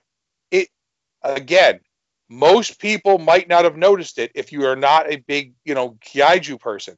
They just said, "Okay, they great." They called him Gojira, but it makes perfect sense. The guy from Japan would call him Gojira, and it's like remember in in um, King Kong versus Godzilla, the you know the one from sixty whatever, right? When yep, they said, yep. he goes, "Oh, it's Gojira, Godzilla." It's like, oh, yeah. like, like well, that that just, yeah, they, they do the they do the same joke. They do that joke in '98 where the fisherman right. is saying Gojira, Gojira, and the idiot news there, Godzilla. Like, yeah, right. And it's like it, it's it's you know it makes sense though. There was no, you wouldn't call it that. So yeah. Anyway, but I do I do like that bit. Uh, so the Muto attacks a Russian submarine. I do like that they name drop and call it an Akula, which is a Russian nuclear submarine. If you've seen Crimson Tide, you know all about an Akula class hunter killer submarine. Uh, and uh, drops said submarine in Oahu to eat its nuclear material. Godzilla then arrives, causing a tsunami in Honolulu, and briefly engages a Muto in battle until the Muto flees. Okay, couple of things here the we the Mut, the Muto eating the nuclear reactor out of the submarine. Yep. That always brings me back. You meant you you mentioned it kind of in passing, but Godzilla 1984, aka Godzilla 1985, Godzilla pulls a nuclear reactor out of the power plant yep. and absorbs the nuclear radiation. Very much, um, you know, what I'm reminded of there. I do love the idea of, even though this film is not real big on the anti-nuclear um, uh, symbolism like the Japanese films were. Um, nuclear power is still front and center in this, unlike Godzilla '98, where it was uh, it was kind of just mentioned and then kind of shunted off to the side. Uh, that film is not really about the the dangers of the of uh, atomic energy, whereas this one does at least say it. It's like having all these atomic energy around, this atomic fuel for them to eat, is what's awakened these creatures and brought them back into the real world. And now our proliferation of it means that, oh, yeah, there's plenty for it to feed on, you know? Uh, also, again, in Godzilla 1985, a Russian nuclear submarine is attacked by Godzilla as well in, in that film. I do like also the submarine just sitting in the uh, st- it's stuck in the trees in the mountains in uh, in Oahu. That's a cool scene. You know, again talking about scale. You know, you don't think about how big a submarine is Right. Most most civilians never get to see a nuclear submarine, but they're huge. They're huge yeah. ships, you know. I mean, they're not as huge as an aircraft carrier, but they're bigger than you think they are. So that that, that was neat. Um, then Godzilla arriving in Honolulu and the tsunami, the tsunami wave, pushing all the cars down the street. Mm-hmm. Um, I know this is not the case because I know what inspired this later scene, but my mind on this rewatch immediately jumped to the very beginning of Shin Godzilla right. with the tidal wave pushing all the cars and all the wreckage of the cars all piled up. Now that that it was directly inspired, of course, by the the tidal wave that uh, damaged Fukushima. Um, but here it's it's again it's bringing it's it's bringing in not only disaster imagery but to me horror imagery because when you yes there's a you know that we we are following one family that manages to duck into a store and escape but it's like all those other people are wiped out by that tidal wave. It's like Irwin Allen was like, yeah, yeah, that's right. Kill all those nameless extras. Right, but that's another point like I was saying before. He's you know, he without showing you everyone dying. Right. Right. It shows you the people survive. Right? It's shown in a small like we know there's a huge tidal wave, but instead of showing you like all these over the top views and people getting washed away and this like you kind of are like you're you're following the people and they duck into the store and everything goes by on the outside, right? Like when they're showing like the things happening, they show the news and they show this and that. It's it's just done like not. It's not just like here, here it is. Look at it. It's like it's done like I don't know, like I'm trying to think how to say this.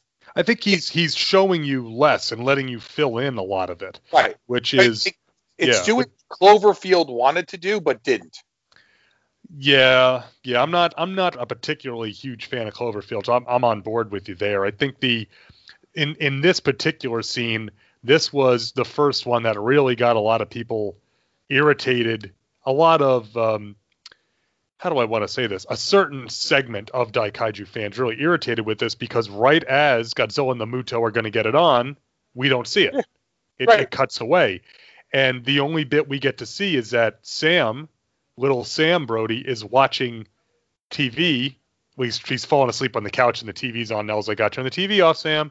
And uh, look, mommy, dinosaurs. And we see a little bit of them fighting there, you Right. know. But it Well, again, it's it. But it's you know, not- it, it falls into it's like again, would it have been cool to see that? Yes, but it's at you know, I it it's it it's you know it as a as a monster fan, you want to see the monsters fight, but at the same time, it's like again, we're going to get to see the a big clash of the the Muto and Godzilla here. It's it's it's teasing you a little bit. It's getting you to anticipate it a little bit, and it's again, it's letting you fill it in because you know, I mean, I, I hate to say this because it's it's it sounds awful, but you know, when a lot of a lot of times when bad things happen, we're not seeing it live. We're seeing Yeah. it after the fact.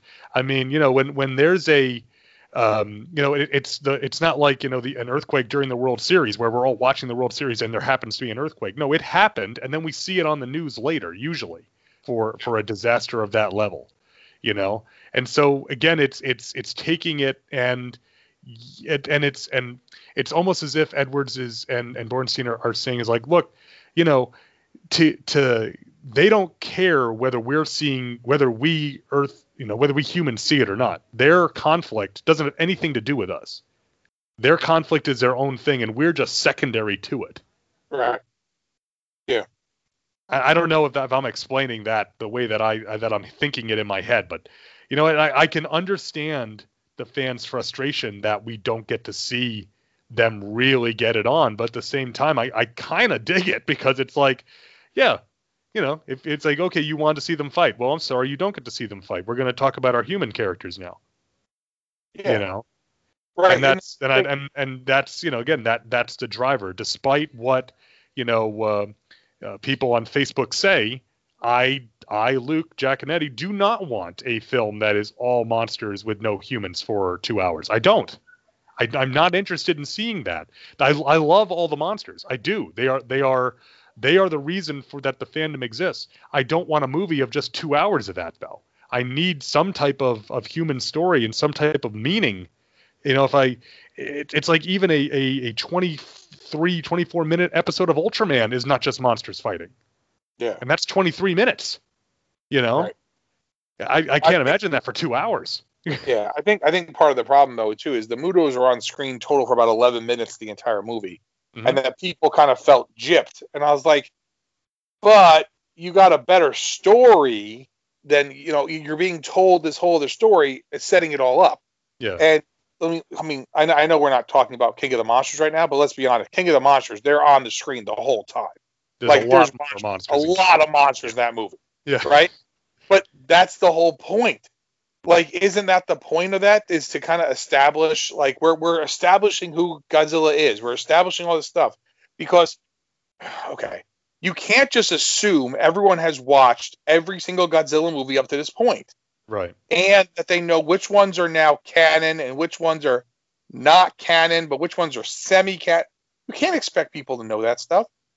You can't because the problem is when you do that, uh, you know, you you then you then um, you expect everyone to know. You then push away a good, a bigger chunk of the audience.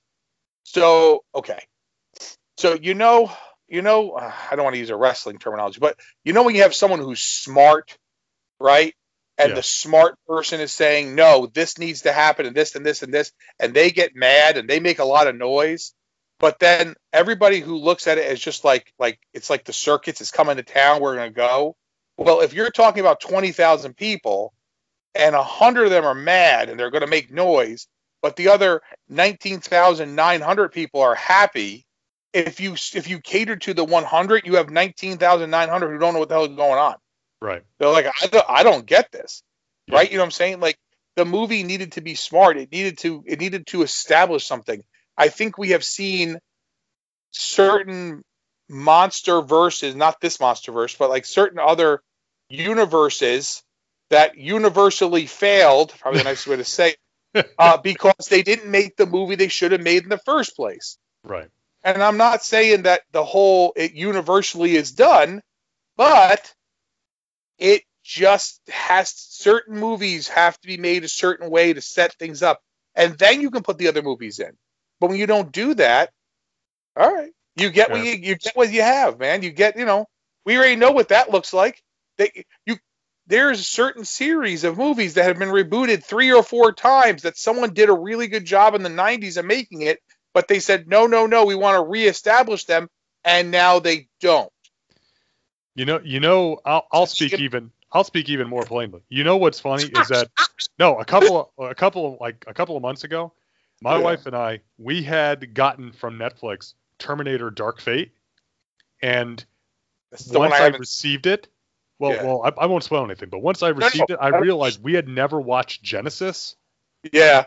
So we Gen- and then Genisys was on our on demand. So we watched Genisys and then Dark Fate has and and I'm not aware of really any other film series that were rebooted twice in a row in Yes. two two back to back movies rebooting a, a, a series. But that's again that, that is a part that is- is a yeah But the worst part is that Terminator is outstanding. We I just watched Terminator 2 with Haley. She had never seen it. She goes, Yeah. "Whoa, that's crazy!" I go, "That's," real." and we're talking about the real stunts. And she goes, "That's real." I go, "Yes." I said, Yeah. "You know," I said, they're, when they when they drive the Mack truck. I mean, I know it's being pulled, but it's still a Mack truck coming off the thing and whatever. yeah right? yeah down in the It's in the uh, culvert yeah And, and, yeah, and, and, and there's, there's guys on a motorcycle. There's really someone on a motorcycle. Really stuff happening, right? You have T- Terminator and Terminator 2. If they had stopped, you could have been fine with that, right? But they kept going. And Terminator 3, you're like, okay. And it just started kind of getting less and less and less. And now they got to reboot it. And now you had, I mean, think about it. Predator, one of the best movies of all time. Predator 2, really dang good. You should have stopped, right? Don't keep going. And then they made Predators, which is not horrible, but it's not really that great. I mean, Danny Trejo's in it because he's playing Danny Trejo, even though the, they, they had a role in it that says a Danny Trejo type. Trejo type yeah So Trejo called them and said, I look like Danny Trejo. Can I be in it? And they hired him. But they I'm sorry that I'll tangent off your tangent. Sorry. That just makes me think of Gabriel Iglesias talking about when he was in Magic Mike and the role was written for him, but they made him go in and read for it. And so he's in a Yeah. room with all these guys that look just like him. It's like, no, I, I look more like me than you. You don't look like me. I look like me. right. So I'm saying is like so they then they have to like kind of redo and now Disney is redoing Predator. They're rebooting Predator. Disney is rebooting Predator. Disney is rebooting Predator. Right. That is, But that's what I'm saying is why does that have to happen? I get it that you want to make things new and whatever, but if you're going to do that, well, you know, with with uh, the Terminator series, you're going to do that with, uh, you know, now with, um, you know, the Predators are getting done like that. Even the new one, the the, the Predator, the Yeah. one that like whatever. the one with Ice Cube. Yeah, I remember that. Yeah, yeah. Oh, I wish it was that. It would be good lord. so today was a good day. Uh, you know, kind of thing. Um, it's wicked. Uh, you know, the thing is, like, when you start looking at these things, you're like, whoa, don't, don't keep doing this. Don't keep doing this. And people will say, well, you know, they re- tried to reboot Godzilla in '98. No, it was a U.S. version. It didn't do well. We get it. There's nothing except for in Final Wars where Zilla shows up, right? I mean, does, Yeah. is that where I mean, okay, the animated series, which was actually more successful than the yes. movie, I mean, too, Um, pretty good. Yeah. right? What I'm saying is they didn't try and force that down our throat again, and they Mhm. certainly didn't two years later reboot it again. They waited until no. Could you imagine in 2000 trying to do it again? People Yeah. would hate Godzilla. So Right. they waited. You know, they waited 16 years. Yeah. Right. Basically, as long as the, the nuclear reactor thing was going on, right? Well, yeah, yeah. And and the the genesis of this film is a strange and convoluted one. right, right, Yeah. right. Yeah. I'm just saying, I- yeah. but it wasn't it wasn't just like let's just make another one, make another one. It didn't work like that. Instead of doing something dumb and like in, in screwing up all of this, they gave us a movie that's much more, I think, intellectual. uh, There's much more. It's shot better. It's it's got decisions made. It's made it makes choices, and you know what? Not every movie is going to be everyone's favorite. And if you make a movie that pisses people off because they're like, "Wow," like not not not bad, not not Yeah. like Battlefield Earth bad, because good God, right? But you make a movie Right. that makes people get angry because they're like, "Well, I want more monster fights, I want this," but like, and it, it makes you care about it. I don't know. This movie Yeah. made a buttload of money. Just saying. Yeah, well, the, the, the only place you don't want to be is in the middle, right? That's the worst Yeah, place right. to be. Controversy creates cash. You want people to talk about you. Yeah. So Um, yeah. we gotta we gotta No, We gotta- in this scene also we see our first full reveal of Godzilla, and uh, I, I for one am a big fan of the legendary Godzilla. I know some people are like, you know, he's got the uh, the big thighs going on and the small feet, but uh, and he does have small feet. The reason why he has small feet is that the reason why Godzilla always had big feet is because people had to walk in the suit. And uh, if you don't have to walk in the suit, you can make the feet smaller. So I, I really like this one. I have the uh, I have a vinyl of this, and I have a, the NECA figure of Godzilla 2014. I'm a I'm a big fan of this design. I think this design would be improved upon in King of the Monsters, but I really do like this original version of him. It definitely evokes Godzilla to me more than Zilla did in 98. I don't have any real problems with Zilla as a monster, but legendary Godzilla to me looks more like you know, if you tell me American Godzilla, this is more what I'm thinking. It's an American creation, clearly, but he looks and reminds me a lot of the uh, the traditional Godzilla. Can I just throw one thing out about the difference between if you look at Zilla and you look at you know now this Godzilla, Zilla looks skinny. He's Yes. got a big head and he's skinny, and he kind of runs through the city and stuff. It just I don't know. It seems weird. Like I mean, I saw that movie in the movie theaters with you. I mean, I'm saying Yes. like I didn't. I like I mean, we went and saw it in the theaters and stuff. It just came across as weird. Is that probably the best way to describe it? I know. I mean, it- maybe it was he was he was such a departure. yeah, it wasn't anything like Godzilla. And I get it. People have kind of said that this Godzilla is fat and they fat shamed it and did all this stuff. And I'm like, ugh, right? It's just different. It- yeah, Okay. If he had skinny legs and he's supposed to be, what, 350 feet tall, so he's 500 feet, his leg would snap. yeah. He's got to have meat on the bone, like guys. You know, he's got to be a big, thick dude. Everybody you know- knows this. You cannot skip leg day. You Yeah, cannot. well, I mean, just, I, I used to skip arm day just to do an extra leg day. You know, I, I look good in shorts. That's what I'm saying. That's Um, I look good in shorts. Them thick thighs, though. You know. it's okay. Um, but I'm saying it's like people kind of did whatever, but but it's got to be okay. So before we talked about grounding things more in reality, the more grounded in reality the movie is, the more you could accept the craziness that's happening. Is it probably okay? Is there a giant dinosaur walking around anywhere? No. But like, if you're gonna buy it, sure. I mean, like, you have to ground it in reality. If he came out and he had skinny little legs and whatever, like, he's got to be in proportion. You Yeah. got he's he's big, he's massive, he's he's an apex predator, right? He's the top of the food chain. He needs to look like the top of the food chain. He can't be Yeah. some skinny dude like, "What up?" You know, it don't well, work. you know, you he's know? it's it's that one we hear sometimes about. You know, there's there's like bodybuilder muscle, and then Mhm. there's like you know like Strong muscle. like strongman muscle. This is strongman muscle. He, he he's got some thick. He's got a layer of scaly insulation on there, but there's a lot of muscle mass on So- on Big G here. Okay, so this this this reference might go over a lot of people's heads, but the reality is in life, if you look like Ronnie Coleman, the Mr. Olympia, whatever kind of thing, I mean, you look amazing, right? I mean, Ronnie Coleman, you know, he's got muscles on muscles on muscles, right? Or do you want to be Magnus Ver Magnusson, Yeah, where lit- you are the strongest human being alive at Yeah. the time, right? It- Not now, he's a little older, right? I'm saying, Yeah. what at the height of their things, do you want to be the the guy who's completely ripped out of his mind, who again pushes around a lot of weight in a weight room, or do you want to be the guy who can go carry a 300 pound uh, jug of water and shot above his head into five feet of water and throw it somewhere? I want that guy. Like I want to be the guy who could tear the door off everything, not the guy who's like, "Oh, I can't get through." and We turn sideways. And I'm not knocking Ronnie Coleman. No, and I'm I not mean knocking that, Mac- yeah, that, Magnusson. that's that's a that, That's that is an yeah. yeah, That's, that's just dumb. in its own way, you know. But yeah, I agree. Is, yeah, you Mag, it you know. I, it was only a matter of time.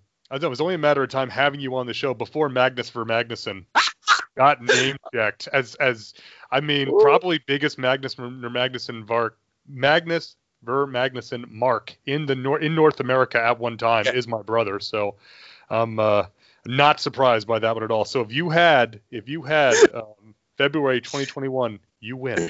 Okay, look for email. But uh, so Okay, so Serizawa deduces that Godzilla was only listening in as Zamuta was communicating with something else, prompting the military to investigate the other spore that they found back in the prologue, which is stored at the Yucca Mountain Nuclear Waste Repository in Nevada. I mentioned earlier that I have worked engineering on nuclear power plants and nuclear projects. If you know if you are attached to the nuclear industry in any capacity in the United States, you know Yucca Mountain, and I get popped every time Yucca Mountain pops up. If they had gone to Savannah River site, it would have been even better, but they don't. They go to Yucca Mountain on the other side. Um, Well, you got to be However- closer to, to Cali. You can't be that yeah, it's away. like he's gonna walk across the entire country, man. It's like Godzilla stomping through Iowa. It's like, oh no, my corn. Not sure why the guy in Iowa sounds that way. Apologies to any Iowans who who listen to the show. Um, however, a second, bigger, wingless Muto has already emerged and attacks Las Vegas. The scientists deduce that it is a female and was what the male was communicating with, their signals being a mating call. This is um, the other Marvel Comics reference. You'll recall there was an issue of Marvel Comics Godzilla that took place entirely in and around Las Vegas and featured Godzilla destroying Hoover Dam and flooding out Las Vegas. So to me, that this is not a reference, but just a way that my mind sometimes makes connections. So I immediately thought of that issue of Marvel Godzilla, which was a very good done in one issue, um, where uh, it was it was like uh, the Alan Parsons project meets Godzilla uh, in Yeah. that one. But seeing the Mut the, the female Muto tear her way through, we see it in news footage and stuff and surveillance footage of her tearing through the Vegas Strip. Very cool. I really dig that. We have not seen uh, Vegas really get leveled by a giant monster in a big budget movie like that before. So I thought that was pretty neat. Right. I'm saying, but isn't that the cool way to show it though too? Like Yeah. it doesn't. for getting there and tearing it all apart and whatever. Like it's being shown to you in news clips, being shown to you. It's kind of like um in a Giallo movie when there's something in the background that literally tells you who the killer is three minutes into the movie and you don't Yeah. get it until the like we're giving you stuff. Like we're not just show we could show you everything, but like we're gonna kind of show it to you through news clips and through the media and through whatever. It makes it interesting. It's something different. It's different. And and and again, that's how we consume stuff like that now in 2014, right? I mean, again, pick any disaster that you want. And and th- this, I mean, th- th- this is part of a larger discussion about our consumption of media, and you know, uh, to Yeah. air, shout out to Bob Hansen, news, entertainment, uh, the the reality that we live with now.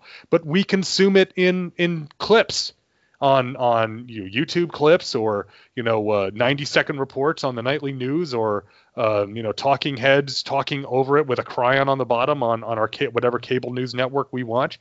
This is how we consume this stuff now. You know, okay. and and think and the about- imagery of that to me is is indicative of how that that stuff is now um, taken and chopped up and reformatted and edited and put together for a news bite. Right. So think about this. You and I were watching a basketball game one time, and they cut in for breaking news about a white Bronco. Mhm. Uh huh. And we're like, well, we're going to show you. And they kept the Bronco on the screen while they showed the basketball game. Right. The NBA finals we're talking about, folks, right? Yeah. And what the crazy part was was like that was like the first time I can remember like that be that happening where like we had this this was breaking news that had to occur during what ha- like like we weren't in California, we weren't chasing you know the white Bronco kind of thing, but we felt like we were there. I have vivid memories of it. Yeah. I mean, and and and not to not to again, and I I not to say that I'm making fun of anything, but and this this is even more poignant to you and I especially. But you neither you nor I was in New York City on September 11th, Right. right? You know, but I watched a city crumbling. You know, I watched a bill. I watched people die on TV. Like, I, I mean, I, I mean, to the point where I just had to turn it off. I just couldn't Right. watch it anymore. But it's Yeah. like I wasn't there. Like there were people who were there who lived there. There were people who lived it who survived, thank God, and people who unfortunately died. Right? It wasn't. But that's. I don't know. Like, I, and I and No, I, I, I know you're you're you're right on the right on the money because that that's you know that, I mean, that that's- that's, exactly what I'm you know what what I think of with this is that that is how as a nation the Yes. vast majority of this nation don't live in in lower Manhattan right, and right, right. we're not there but we all know it we all experienced it and consumed it because Yeah. as horrific as that was it was immediately turned into something to consume Yeah. and and that is how we as essentially as a generation have have Mhm. come to consume the the awful things happening in the world around us and it's again th- this that is a larger discussion than talking about Godzilla 2014 but it's I think Edwards is tapping into that in in Mhm. choosing to show it to us this way and choosing that even you know little Sam is exposed to it Yes. because he's watching it and it's on the news. And so it's like, no, that that's it's you know, on over on the vault in a much different context. I often talk about the unblinking eye of cinema verite. Right. And that that's not this is not cinema verite, but it is the unblinking eye. It is the you know, uh, if we take those stations down, the people are going to change the channel. It's how we consume disaster, whether that disaster is natural or man-made. That is how disaster is consumed, especially here in the West. I don't know. I I mean, I from what I understand, it's very similar in many parts of Asia, but not necessarily in all the world. But here in the West, that is how that is consumed. And so, for a Western film to you know, uh, to to show us that, especially when it's already given us the context of this is not, you know, uh, Godzilla and Megalon and Jet Jaguar and Gigan fighting in a field somewhere. That this is this is having direct impacts on hundreds of thousands, if not millions, of people. In fact, um, uh, Stenz even says that he goes, "There's hundreds of millions of people's lives at risk here." He says at one point, and so you know, so it's you know it, it's almost as if it's like, oh, you want to see that, so you want to see disaster and carnage, or do you not? But you still want to see it, even though we understand that it's it's fictional, it's make believe.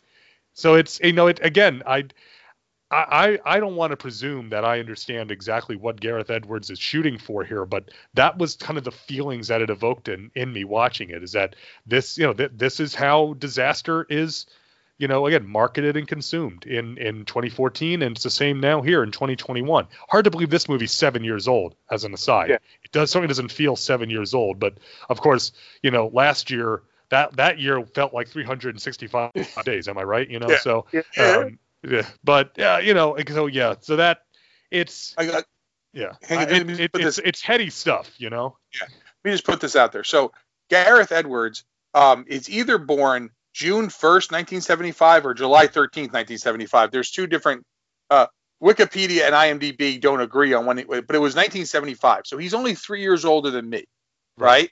And I was in college when 9/11 happened. I was in grad school when 9/11 happened. You were in college, Yes. right? Just finishing up college, right? Kind of thing, right around the same Yeah. time. Yep. Or you just, maybe you were working. you- We, we were No, we no, were I not- was I was I was still in college. Yeah. Yeah, it was 2001. Yeah, so right. Right. So he was just out of college, right? It's so, so he's still a young man when this is happening. So it's not like this is somebody who grew up during the Vietnam War and had that broadcast into your house every night where you were watching this and watching that and all this stuff, whatever, right, kind of thing, right?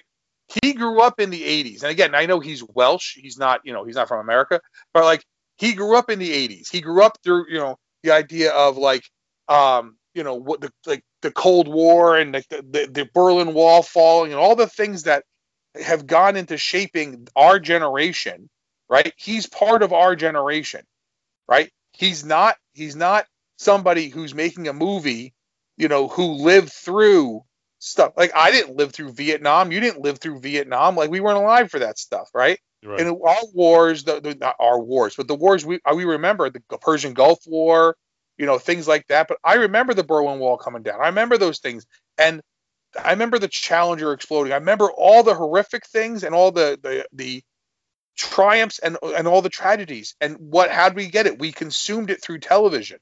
Right. He's doing that here. By doing that here, it actually it makes it. I don't. I don't want to say less horrific, but it's kind of. I don't know. I don't want to say like known, but it's kind of like more accepted. I think it's Yeah. more understood. We understand that Okay. that yeah, that yeah, type of yeah. yeah. So, Sorry, I, I mean, like I said, I, I'm on board with it as far as a, a you know what, whatever message may or may not be contained in that, and I've seen different different readings of it. As a filmmaking technique, I'm I'm I'm totally down with it because it is it is frustrating me as a viewer, but it's it's it's challenging me also. Mm-hmm. you know. All right. So, okay. So, over the scientists' objections, Stenz approves a plan to use a nuclear warhead to lure all three monsters out to the open ocean and destroy them.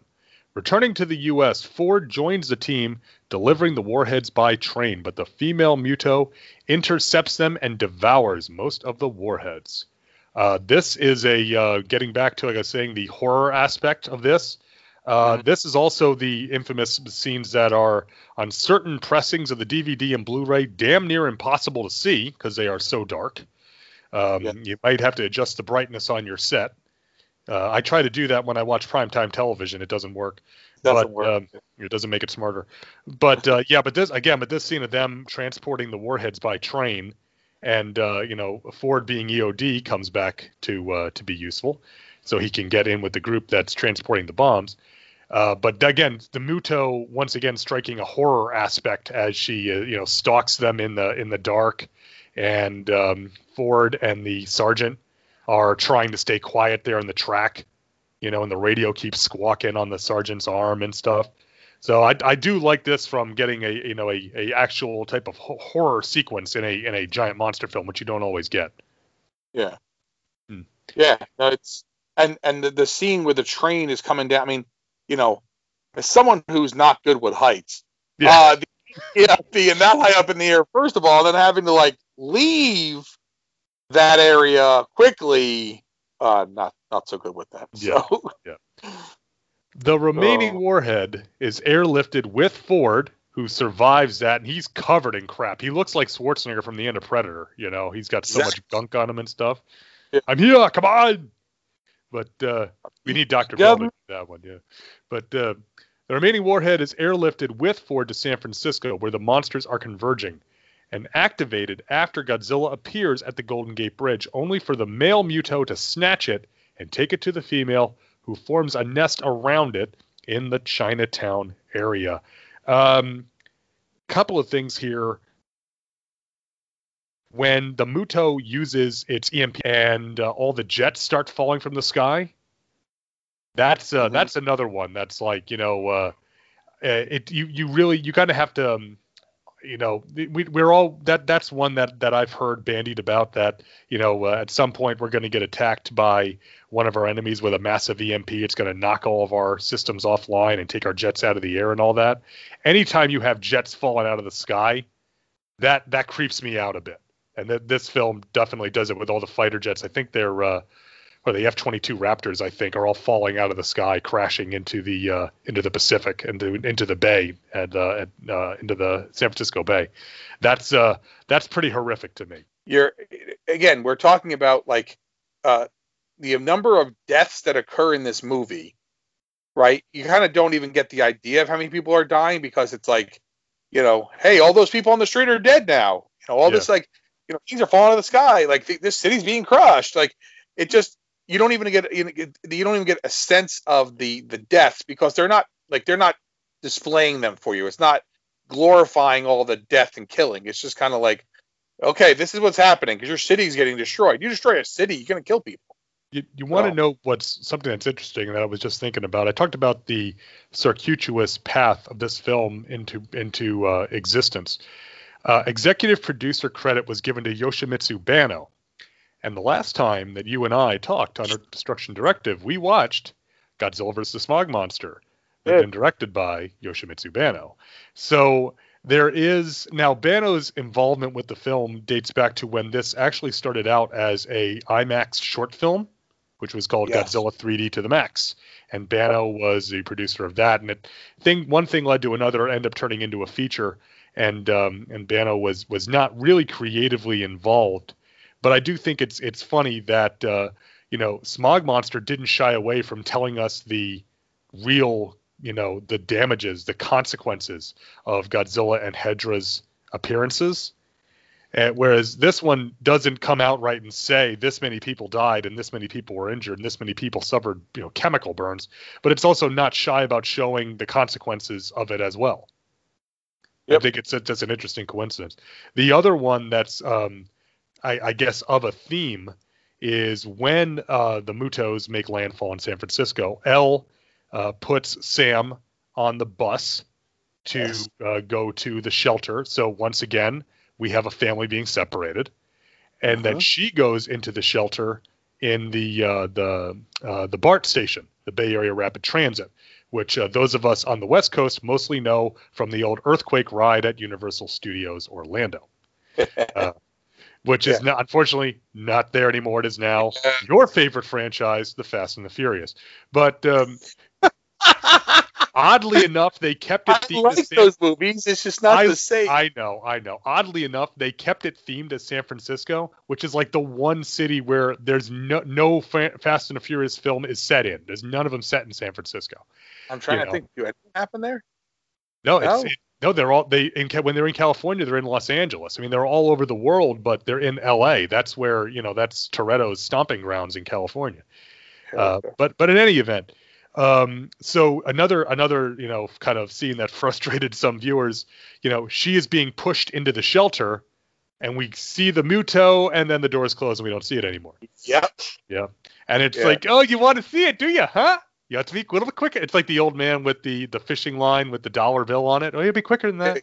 Be quicker than that. Uh, and this uh, thematically reminded me of uh, who is it, Dr. Gottlieb, that ends up in the shelter in Pacific Rim. yes. You know, and it's like, oh well, we'll go to we'll go to shelters. That's why we're all in one spot for the monster to kill us. That seems like a good idea. Yeah, but Ron Perlman doesn't show up in this movie, so I'm just saying. Where the hell is my shoe? that's why. That's that's why if uh, if Guillermo del Toro gets what he wants and he crosses over King Kong, Godzilla, and uh, Pacific Rim, Yeah. there has got to be Ron Perlman in it. I'm just Oh, saying, yeah. Ron Perlman's got to be in it. Hey, that- monkey boy, come here. That's a big monkey right there.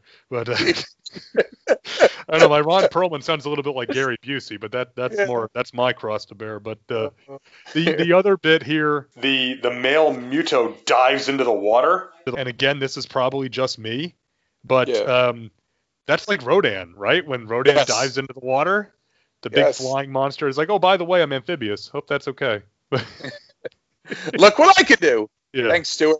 Yeah. You know, Um, so the um, so the right here, after right around this part, we get the uh, the most famous line from this film.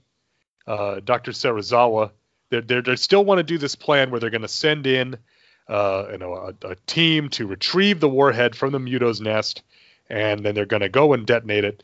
And Serizawa is still not in favor of this, and uh, and he says the arrogance of man is thinking nature is in our control and not the other way around.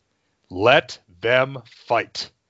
It's like, has there ever been something to encapsulate the Daikaiju genre more than those three words? Let them fight. Because in in very rare instance do humans ever really make much of an impact. Right. And and here they don't really make much of an impact. It's you know, this is pretty much we are we're bystanders to this, so let them fight and resolve their own issues. Yeah. But, I mean, isn't that, that- that that line had like that line. It wasn't a cheering line, but it was a lot of fist pumping going on in the audience when when Dr. Serizawa says that one. Well, but it's in the trailer. It's been it's become it's now become bigger than this movie. Yeah. Like you know, it, like they even use it. They use it everywhere. They use it in football. They use it in like, I mean, you name it. Anywhere. It's like let them fight. Like okay, we get it. Like it's it's become bigger than than the the scene in the film, right. which I don't think at the time they thought like, oh, we're gonna this is it.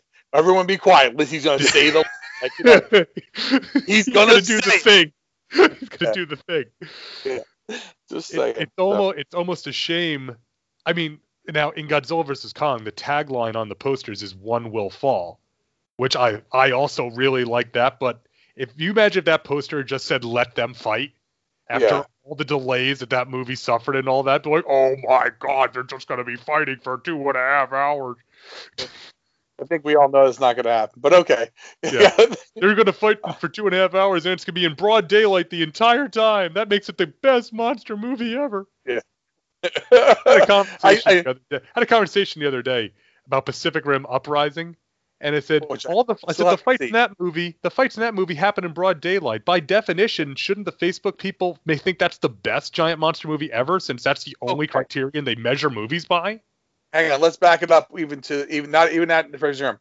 The Power Rangers movie, not Yeah. not the Power, the new one, right? Which I we like. Oh yeah, Those fights happen in broad daylight on the streets. Yeah.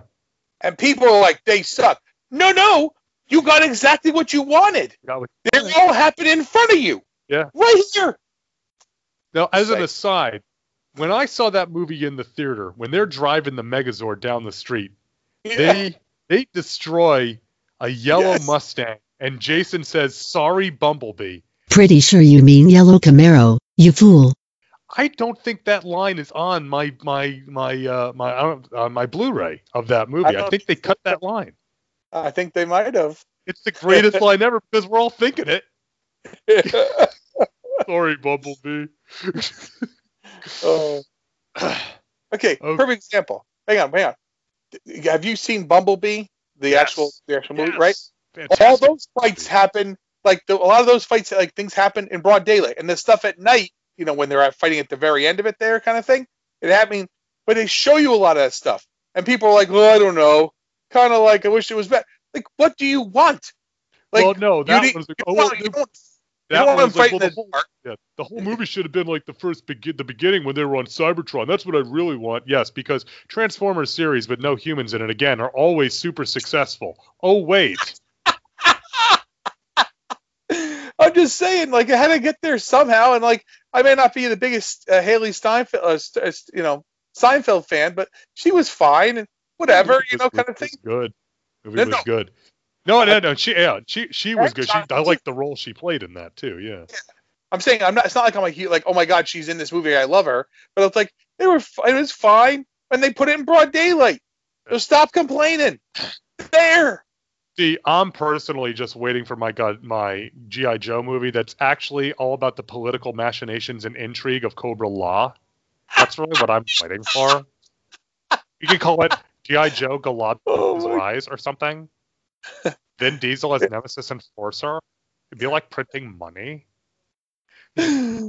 The Actually, GI Vin Joe. Diesel would make a really good Nemesis Enforcer, all things considered. You know, just I'm saying GI Joe movie where it's not about the GI things happening. It's about the political and like infrastructure of Cobra and Yeah. like how they set this up and how they're going to do world domination by taking over financial things.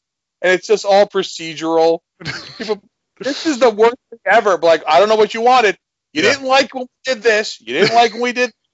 This is the only thing we got left, buddy.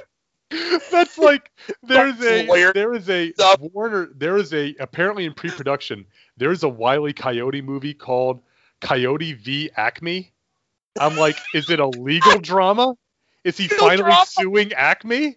You know, He's got Erin Brockovich representing them, you know, kind of thing. oh God! he's got Foghorn Leghorn wearing a cowboy hat. Now, Your Honor, I say, now I say, my client, Mr. Coyote. I'm was putting- just a- I heard the two Utes, the two what? The two Utes. Oh, excuse me, the two Utes. Utes. Oh God. Anyway, Oh, uh, you know, Joe Pesci not in Godzilla 2014. no, he's not. No, let's get Uh, back. Segue. So when uh, so while Godzilla and the Mutos battle, Ford and a strike team enter the city via Halo jump to find and disarm the warhead before it detonates. All right. Uh, unable to access a timer, the team gets a warhead on a boat for disposal at sea while Ford destroys the nest. A lot to unpack there. So we finally get Godzilla and the Mutos. And I'm not going to lie, I like this fight. I think it's really well choreographed considering that it's all. I mean, there, there's it's done with mocap and stuff. It's not Yeah. done with suitmation, but Mhm. I really like that together individually the two mutos are not really much of a threat but together they work as a team and they they can uh, you know use the, their their uh, extra limbs and different angles and stuff to take actually get Godzilla down. I really do like the way that this this fight is uh, is put together and blocked out. And frankly, because we didn't get to see the other stuff, it's really satisfying to me as a viewer to see them finally get it on here in the final reel. So they brought in Andy Serkis. Uh, again, he's not he's not actually playing anyone in this film. Uh, they brought him in um, as a consultant to, to to make sure the motion capture that they were the way they were moving that it would work well uh, for the film. Because let's face it, Yeah. if if Andy Serkis doesn't know how to do it, no one does. Yeah, I it's, uh, it's TJ Storm actually was the mocap artist, Right. and uh, he and who who did this. And I want to say, I think he did uh, King of the Mon- yes, he was Godzilla in King of the Monsters as well. Right. I'm saying, but they but when they first were starting to do it, they brought Andy Serkis in to show them how to do things so that that their movements when they when they when they lay the uh, the digital on top of them, that they the way they made their movements happen, it looked better with the digital because again, the digital can only do so much. If you're laying movement on top of a motion capture, um, it's not like they can say, "Oh, we'll just tweak this here." And if it doesn't exist, it doesn't exist. Like they can tweak the monster and stuff, but if your motions look jerky, the monster looks jerky. Right. So it was a lot of. I mean, if I say, I mean, Andy Serkis has made. I mean, his his portrayal of Caesar in the in the uh, the, the the new um, Planet of the Apes movies, Yes, Like- you forget that you're watching an animated character. It's like it's a person right. literally like like Caesar's a real. I mean, I know it's Andy Serkis, but I'm saying it like as if it's a real actual. Per- he is so natural. He's so good at it. And so when they brought him in as the consultant at first, he made sure that things looked good. Now when you watch the Mutos move and you watch Godzilla move and stuff like that, again, it's all motion captured and stuff. The, the people who are doing it know what they're doing, and they and they they made sure that their motions weren't jerky Yeah, because you can tell when it's bad. So that's the thing. Real quick, I know I'm, I'm just Captain Tangent today. no, uh, but all the- means. When you see bad CGI, when Mhm, something's done poorly, your eye says that's wrong. right. When you see good CGI, your eye for your eye knows that it's not real, but you kind of start forgetting that it's not real. Does that make sense? yes, I, I, I mean, I mean, I think again, I know it's Andy Serkis, but like Gollum is the perfect example of that. In Lord of the Rings, you forget when you're watching it that Gollum is not a real person. It's Andy Serkis moving, and they lay digital on top, but it's not an actual person on the Yeah. screen. You forget it. How good I mean, it gets good. You know what's very, very telling about Gollum? Go if you look at Gollum's appearances in Fellowship of the Ring, which total about what would you say, nine seconds, ten seconds tops, because we see him in the shadows basically. Go- we we think of Gollum on all of his performances. That's in Two Towers and Return of the King. So Yes. Gollum was a CG character in Fellowship. And the CG still looks good because he's we, we see him in the gloom of his cave and we see his eyes glowing and we see him in the shadow when he's stalking the fellowship. Yes. But you would that have been enough of a performance for what we need Gollum to do story wise, especially in Two Towers. You know? It wouldn't have been enough. So it's like it's already got a good it, it's a good basis as far as the design of the character, but you need that right. You need that that illusion of life Mhm. uh, that that you get with the mocap, and and they've done a really good job of it because you know a uh, not too long ago you and Dad were talking about Cult of the Cobra, and you were Mhm. talking about bad snake CGI, and the uh, you know Anaconda. it wasn't on. bad CGI. It was a bad snake. No, but the physical effects in Anaconda, the physical effects are great. Yes, You know, yeah, the yeah, physical snake, but then you get the CG snake, and it's like, oh my god, the gulf between those Oh. two techniques is, I mean, it's embarrassing. It's embarrassing to watch. I mean, I, I'm not, no, I'm not saying that people set out, nobody sets out to do bad work, but it's like the the difference there. It's like the CG was the one that was all over the commercials and everything else, but it's like the physical effects are the the the ones that have some type of you know illusion of reality here. Right. Yeah, yeah, yeah. I'm just saying, it's just one of those things. As you see, if you see when you see bad CGI, your eye realizes it's bad and it tells you it's fake, and it takes you out of things. Um, when you have good CGI, uh, your eye doesn't even think about it; it just accepts it as real and we're part of a world. But I think the main difference is this. Um, and and I know Andy Serkis uh, portrayed King Kong in Peter Jackson's remake, um, but Godzilla is much bigger than King Kong in that movie. Uh, and when you're bigger, your motions and actions have to be a certain way so that they look realistic for the size of the creature there. He, if Godzilla's doing like spin kicks and like crazy Yeah. martial arts stuff, you'd be like, "What? The thing's 500 feet long. How's he doing that?" Right? He would be. It just wouldn't make sense. But he moves, and it makes sense the way Godzilla moves. The Mutos make sense in how they move. They're you know they're walking on their knuckles. It's not like they're they shouldn't be able to do you know crazy stuff that they and they don't they don't. They Yep. it looks like a real fight. Um part of that though too is the uh, the idea though too that the mutos themselves are not they're individually they're nothing they're nothing you know they're not i mean they're they're definitely deadly to humans but they're not deadly godzilla but if they're able to continue attacking him and keep him down, then they have him. Right. Now, the scene where they burn the egg, where where uh, Yes. where he burns the eggs, holy cow! I was like, whoa, that takes some guts, dude. Like you were you were in a you were in a bad situation. Like, okay, I'm gonna do this. This is probably not gonna end well for me, but eh, let's do it anyway. Well, and again, so Ford kills all the eggs. Yeah. Okay, another family is uh, is suffers a, a traumatic loss and uh, and is torn apart. Uh, this time it's the Muto. We we feel a bit of sympathy for the Muto because they you know it's it's the, it's a question that we have a lot. Do the don't the Mutos have a right to exist also? They are native to this ecosystem. Yeah, they have they've been dormant for a long time, but they have a right to exist. It's just that okay, not all these spe- these species can't all coexist right now. Right, right, right, right. Um, but yeah, and and so yeah, I agree. Ford destroying that, and it's like, yeah, it's like, and then uh, he he rigs, you know, the, he gets he gets really like knocked. Uh, I'll use your line. He gets knocked ass over tea kettle with that explosion goes off behind him. yeah. Yeah, Right. so I, I I dig that. Now, Yeah. then so so the fight continues. The uh, the the the uh, the the female is chasing after the um, the warhead that the uh, the team has stolen. During the rest of it, we then see the atomic breath.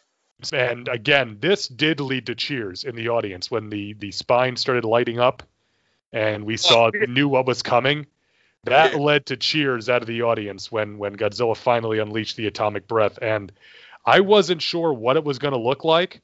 You know, it's looked the, the the atomic breath has looked so many different ways over the years, but I do like this one. It, it almost it it it it's it's a bit more like a focused beam. It's not the big massive explosive beam like I think of like the Heisei era, um, you know, optical effect beam, but uh, but it, it definitely looks impactful and it looks like it hurts when uh, when the Muto get hit with it. Yeah. I mean, it's you know the same thing happened. We were in the theater too. People were just so excited to see it. Even waiting the whole time. You're waiting the whole movie for this. yeah, You know, I mean, it's one of the things with Godzilla is that like that's what he's known for. You know, he breathes quite. He's he breathes fire, quote unquote, Right. right? You know, kind of thing. Like and and I mean, I think you and I discussed that when we were. I was watching 54. I was like, did they purposely mean mean to have his breath be, you know, like because remember he's breathing on everything and it's kind of melting everything. Was it supposed to be radiation at first or whatever? yeah, and then it changed. I think this this serves perfectly. And the power up, the doom doom doom doom doom, it makes that noise as he's revving up, and you're like, "Oh, this ain't gonna end well, buddy." yeah. Like you know, kind of thing. Like Yeah. uh, that's a bad sound. We should leave. Yeah, it just got real up in here, you know. this is good. We should make this, you know, kind yeah. of from, from Quick Change, right? Yeah. You know. The, the, oh. uh, the, yeah, the other bit I like. So the the the male gets disposed by the tail chop. So we get the other iconic, in my mind, Godzilla attack. Besides the atomic breath, is the tail chop, right? And he chops him right into the building and knocks yeah. the building down on himself, which I like too. Is that you can see he's hurting at that point. He's he's been fighting the two of these. He's had to chase them across the entire Pacific Ocean. He he got into a, a tussle in Honolulu. These the, the the two enemies have were beating on him and and jumping on him and biting him and crap. And then he he has a building fall on him, but he's not done. He has to keep going. So I it's you know my uh I'm I'm, I'm I'll I'll I'll I'll edit it a little bit, but my friend Joe, after he saw this, he goes, "You know, all the God, all it looks like with Godzilla is like, man, I'm getting too old for this." Yeah. exactly. Yeah. yeah. So, um, okay, so uh, the the our synopsis jumps ahead a bit. It says Godzilla defeats the Mutos and collapses on the shore from exhaustion. So after uh, defeating the the male, you know, Ford gets uh, gets on the boat he, uh, the the EMP knocks out the boat. He is laid out with the bomb ticking. Uh, but then we see uh, Godzilla and the female get it on, and in again the most cathartic scene in in in the film and in quite a in quite a long time in the Godzilla series, as far as I'm concerned. Godzilla grabs the female and blasts atomic breath straight down her throat. Yep. And it's like, and my note is simply the female eats atomic breath and and uh, you know, and then it's just at that point you're just so it's like damn, it's like enough. I have had enough of you. You know that type of uh, that type of situation. And it, it's just a great scene. And when it happens, you're just like, it's because it's so not what you're expecting to happen there.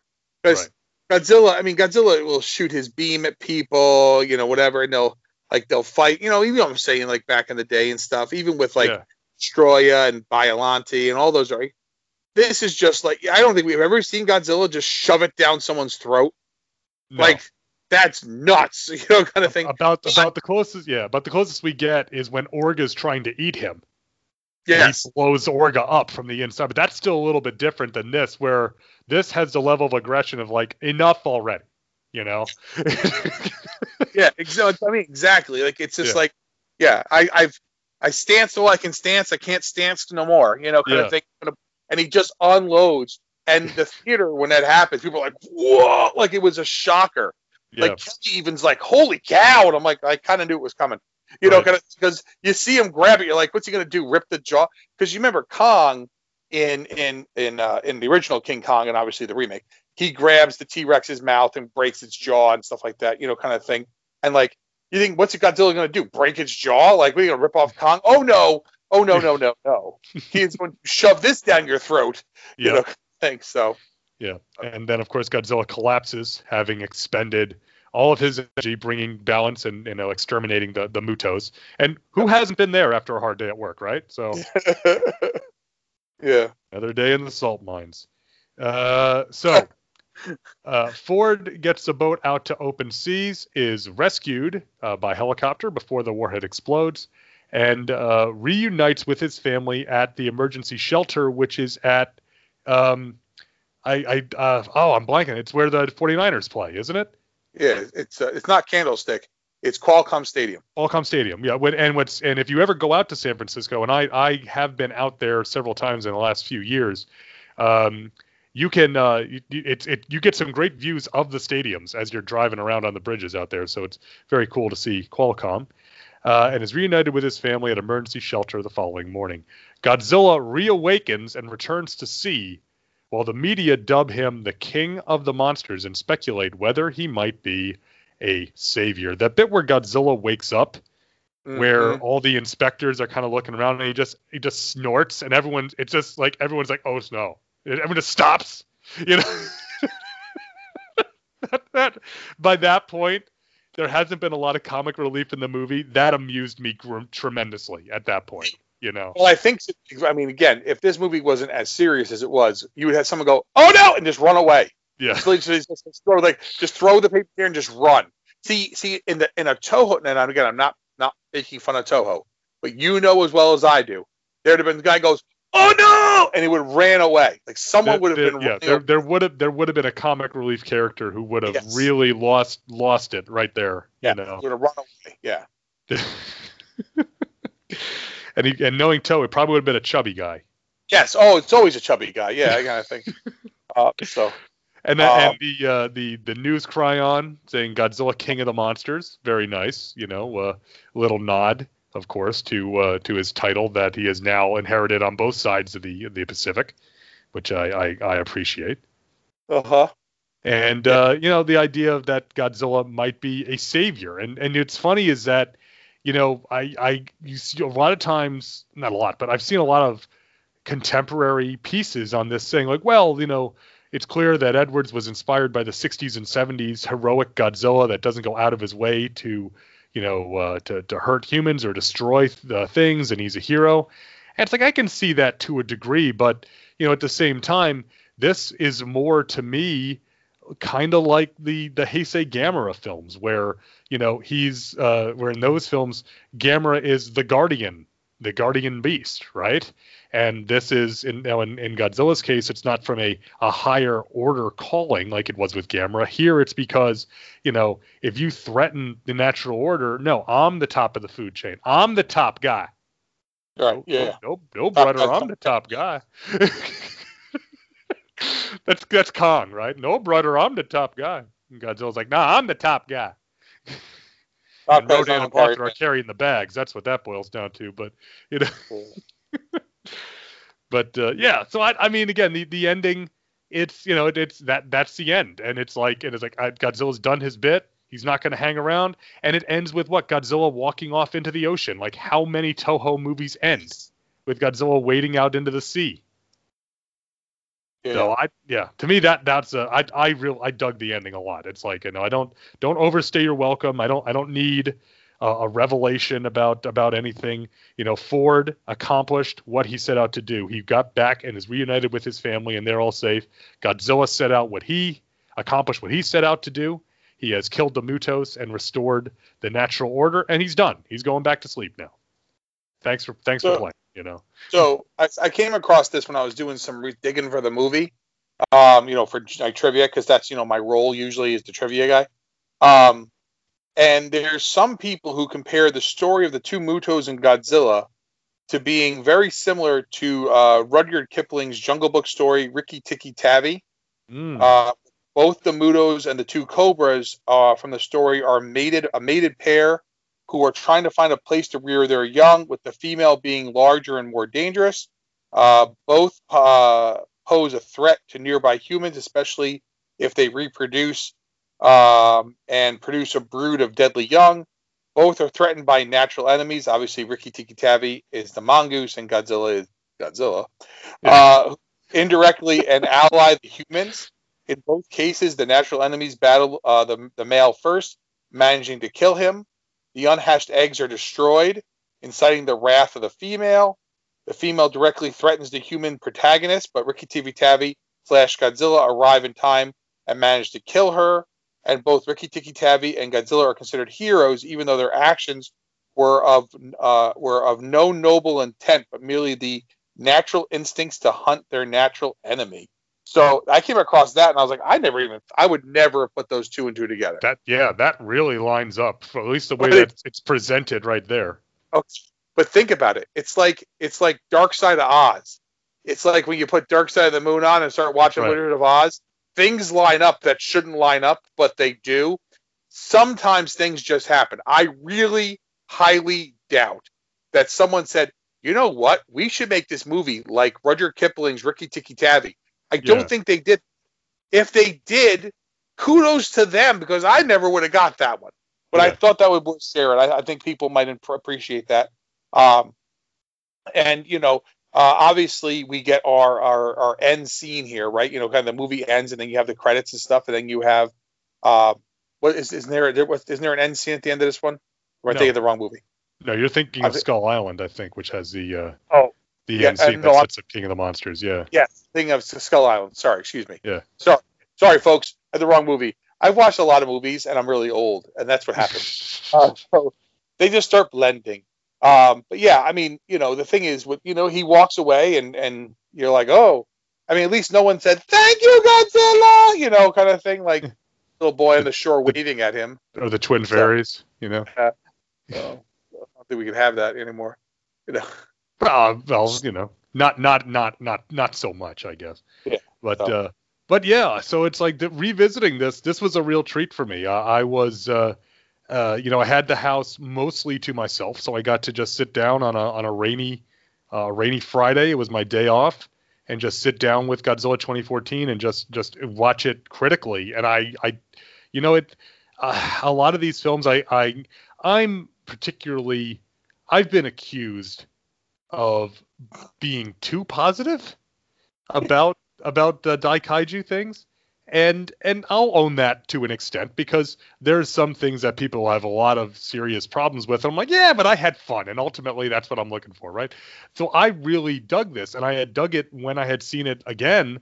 But I'm like, I'm, I'm going to sit down and watch it critically for the show. It's like, am I going to find stuff and really, you know, is, are, certain things going to bother me? It's like, no, if anything, I found more stuff to enjoy watching it critically and and the you know the, the themes like i said about families being broken apart and coming together that again that that that's speaking to me as a uh, as a father of four and all that that really spoke to me and i i really enjoyed this film and then just from a technical standpoint the the filmmaking the cinematography it's such a well assembled film you know especially in in the you know we get a lot of these these films these big popcorn blockbuster films nowadays that are just frenetic and at, at it gets to the point where if, if you're just frenetic nonstop, it just gets tiring to watch. Mm-hmm. Whereas here, where things are a bit more methodical, and I don't mean you know as a big fat guy he's methodical. No, I mean it's it's the way that it's paced, the way that it's shot is uh, is a bit less frenetic. It doesn't. It, it, it as a viewer it, it resonated a lot with me hmm Yeah. I agree. I agree. It's definitely. Uh, I can say that I have not seen this as often as I've seen Skull Island and or King of the Monsters. right Um, I saw it in the theaters. I watched it again when it came. We got it on Blu-ray, and that might have been it. I don't think I've sat down and watched it all the way through again until now. yeah Uh, and I can honestly say I've seen King of the Monsters. It's been on HBO and stuff a bunch. Um, and we'll catch it halfway through. And King of the Monsters is a little different kind of movie. It's just kind of a lot of monster fighting. And you can pick that up in the middle and catch it. This one, eh, you got to kind of decide you're going to watch it. Excuse me, if you're kind of flipping through. I mean, I'll watch if it's on. I'll leave it on um, while I'm doing something especially kind of thing. But um, you kind of got to pay more attention to this one. You know what I'm saying? And not that you don't have to pay attention to Skull Island and King of the Monsters, but this one's kind of more the the cerebral, you know, cerebral kind of like end of things Yeah. for Godzilla in this new stuff, and it's it's well, well, you know, watch. I mean, Aaron Aaron Taylor, you know, to that end, Aaron Taylor Johnson, he was quoted as that he what he uh, about Gareth Edwards that he treated the film like a big budget art film. And that would be the best description I can give for this. It has art sort of art film sensibilities, but it was a 160 million dollar budget and had giant monsters in it. Yep, yep, I agree. Yeah, it's it's definitely and it's and it's it definitely is different, and I think that sometimes different bothers people. Um, and different doesn't always mean good. You know that. I, I don't always just because something's different doesn't mean it's good. Yeah. Uh, this is different in a good way, and I I Right. like it. I like things aren't shown to you constantly.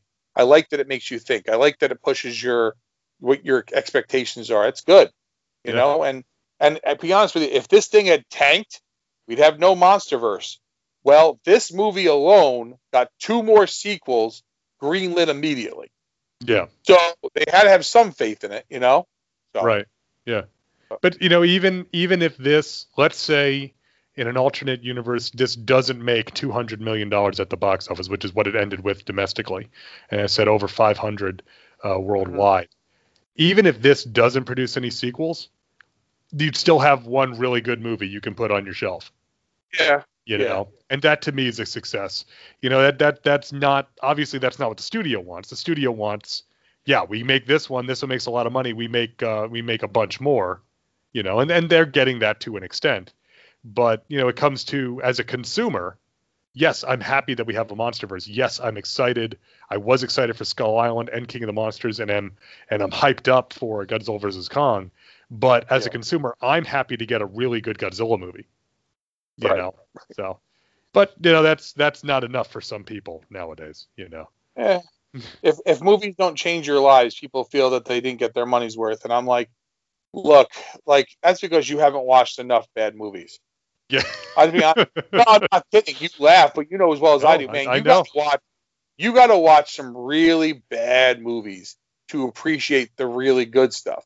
It's like anything else. Like when you sit there, I mean, when I think about some of the schlock we've watched in our lives on purpose. I don't mean purpose. like we had, yeah. and you're like, man, that thing sucked, you know, kind of thing. But like, oh, so I can appreciate really good filmmaking, you know. Uh, you know, I mean, it's just you what know, it is. thi- but but when you watch a lot of the crap that we've watched, you not Yeah. only appreciate good filmmaking, you appreciate Oh. people that are trying. oh, you, know, you appreciate like okay, this didn't quite come together, but you can see the effort there. You can see that that somebody somebody who thought this through, it just didn't quite. You know, they ran out of money, they ran out of time. Not just it's like eh. You know, we'll write a story this weekend. It's cool. You know, I'm going to make a statement that might be controversial, so just be prepared for the negative blowback.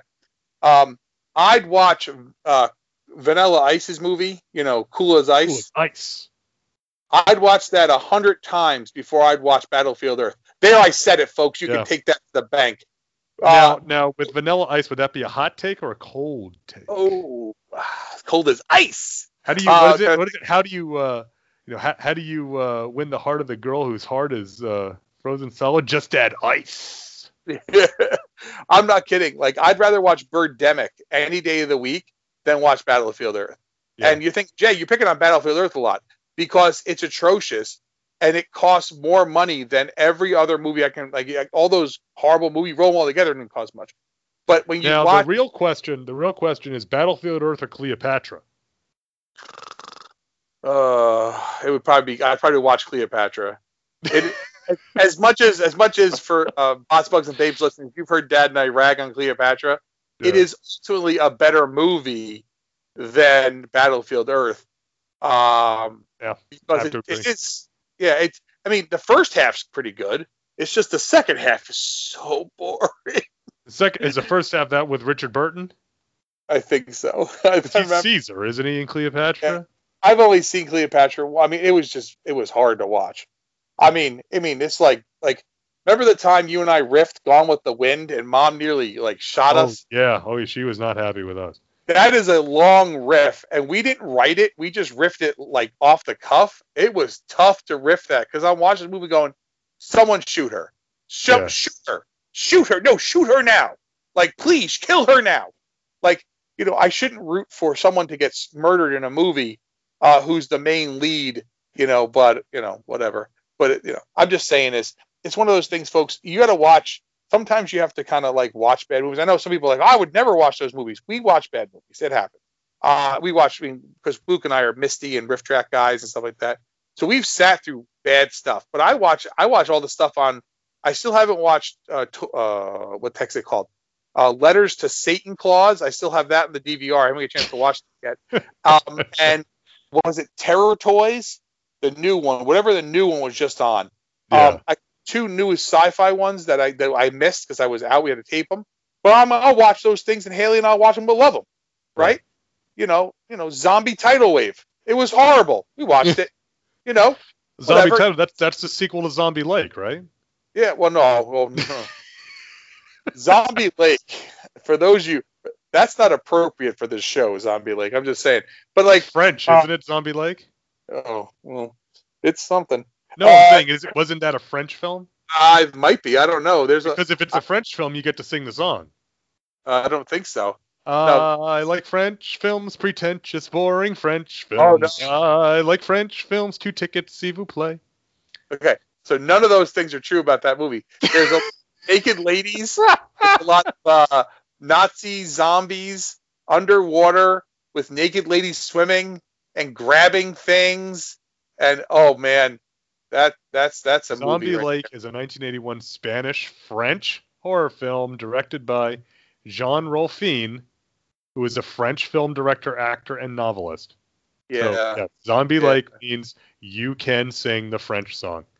It's Uh, not when boring. I was in, I understand that. I understand that. When I was in, when I was in college, uh, when I was taking Mm-hmm. film, uh, my film class, one of the films we watched was a French film called Shoot the Piano Player.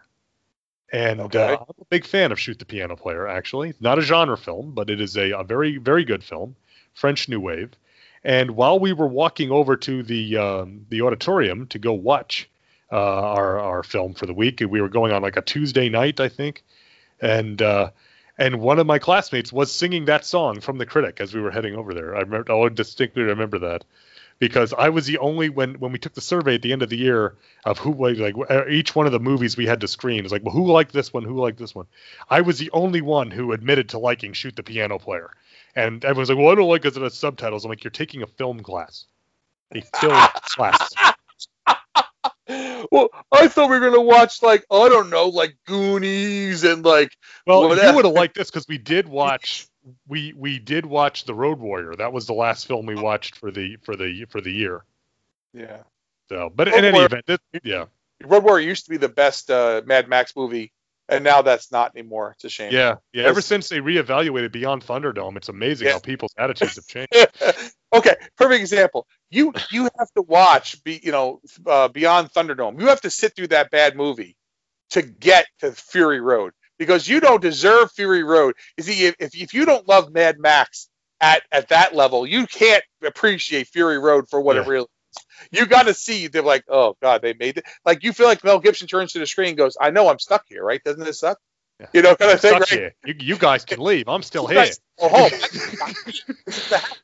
you know, don't worry. You know. So anyway. Oh man! But in any event, um, so uh, so Jay, uh, thank you very much for joining us here on the road to Godzilla versus Kong.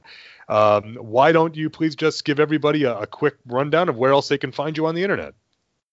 Well, the main place you can find me is uh, on Two True Freaks Network on Bots, Bugs, and Babes, the B Movie Podcast, uh, where uh, we will talk about B movies. Uh, we're coming up uh, on episode 100 this spring.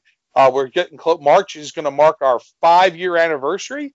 Um, very often, it is Dad and I reviewing, uh, you know, uh, genre actually genre movies, obviously, in the, in the B movie category. But we have had on authors like John LeMay, uh, podcast and author, you know, Jonathan Body. My brother Luke has been on for several episodes, including this past winter when we talked about Masters of the Universe. Um, Avatar. Super fun, all ages show. There's no bad language. Uh, we do get a little silly in here and there, but who doesn't? Um, and uh, you know, the other place you can hear us, if you uh, don't mind hearing some naughty words, would be over on the the vault, the Startling Vault, the the, The Vault of Startling Monster Horror Tales of Terror. Yeah, where Luke, myself, uh, OG Chris Honeywell, and the hair metal hero Chris Tyler uh, talk about horror movies and uh, use colorful language. Um, and then you can join Chris Tyler, my brother Luke, and I on Get Back to the Wrestling. Finally, there's a show on the internet about professional wrestling where we talk about wrestling. Yeah. So uh, yeah, so that's where you can find me and stuff. But I am thankful that Luke asked me to be on here. I love talking Godzilla movies. Um, like Luke said, we have watched more Godzilla movies together than I and I, I've never. I mean, to get honest with you, I mean, I've watched a bunch of Godzilla movies with my wife and my daughter and stuff, but Luke and I watched them all mostly for the first time we've ever saw them together. I mean, we watched Right. a lot of things. We kind of cut our teeth together on these, um, and it's always nice kind of having that shared experience. Now, obviously, folks, uh, as we're talking about these newer movies, you know, we're, kind of we have you know we're adults and we have families and stuff. We don't see them all together all the time, um, but it's nice to be able to talk about them together, uh, especially since we do share so much history uh, with the genre, so to speak. You know, so Oh yeah, yeah. Well, you know, as I said, we're uh, Jay again. Thank you, thank you for being on. Always appreciate having you uh, as a guest. Uh, you get some of the local stuff that I talk about, and other guests are like, "Yeah, I don't, I don't get what you're saying." Um, I, I do. That's it's one reason I like recording with Paneries because I'll make a thing about like WPIX. He's like, "Yeah, yeah." I'm like, "Oh, that's right. You know this stuff too." But he knows some of the local stuff. Sorry, Tom, but it's true. You know some of the local stuff, but we start getting like JV Mall specific. yeah, we start getting Hudson Valley, real, real Hudson Valley, you know, Putnam County stuff. Yeah, I mean, I mean, the thing is, Luke and I know where the best place to get a good bagel is, and what a New York, like you know, that like in New York, you get like a, a bagel with cream cheese or two of them, and like a big, you know, Arizona iced tea, and that's breakfast. Like we understand that stuff because it's kind of local, and we know what a wedge is, Yes. and most of you don't know what a wedge is. Just letting you know. That is that wedge. What's funny is that at one time, the Wikipedia page for like sub Mhm. sandwich said wedge, and it said region Westchester and Putnam County, New York. I'm like, oh my god, That That's is where it is. so accurate because you get outside, you get up to Rockland, they're like, what the what, what's a wedge? You know, You got the Duchess. Duchess. went to deli.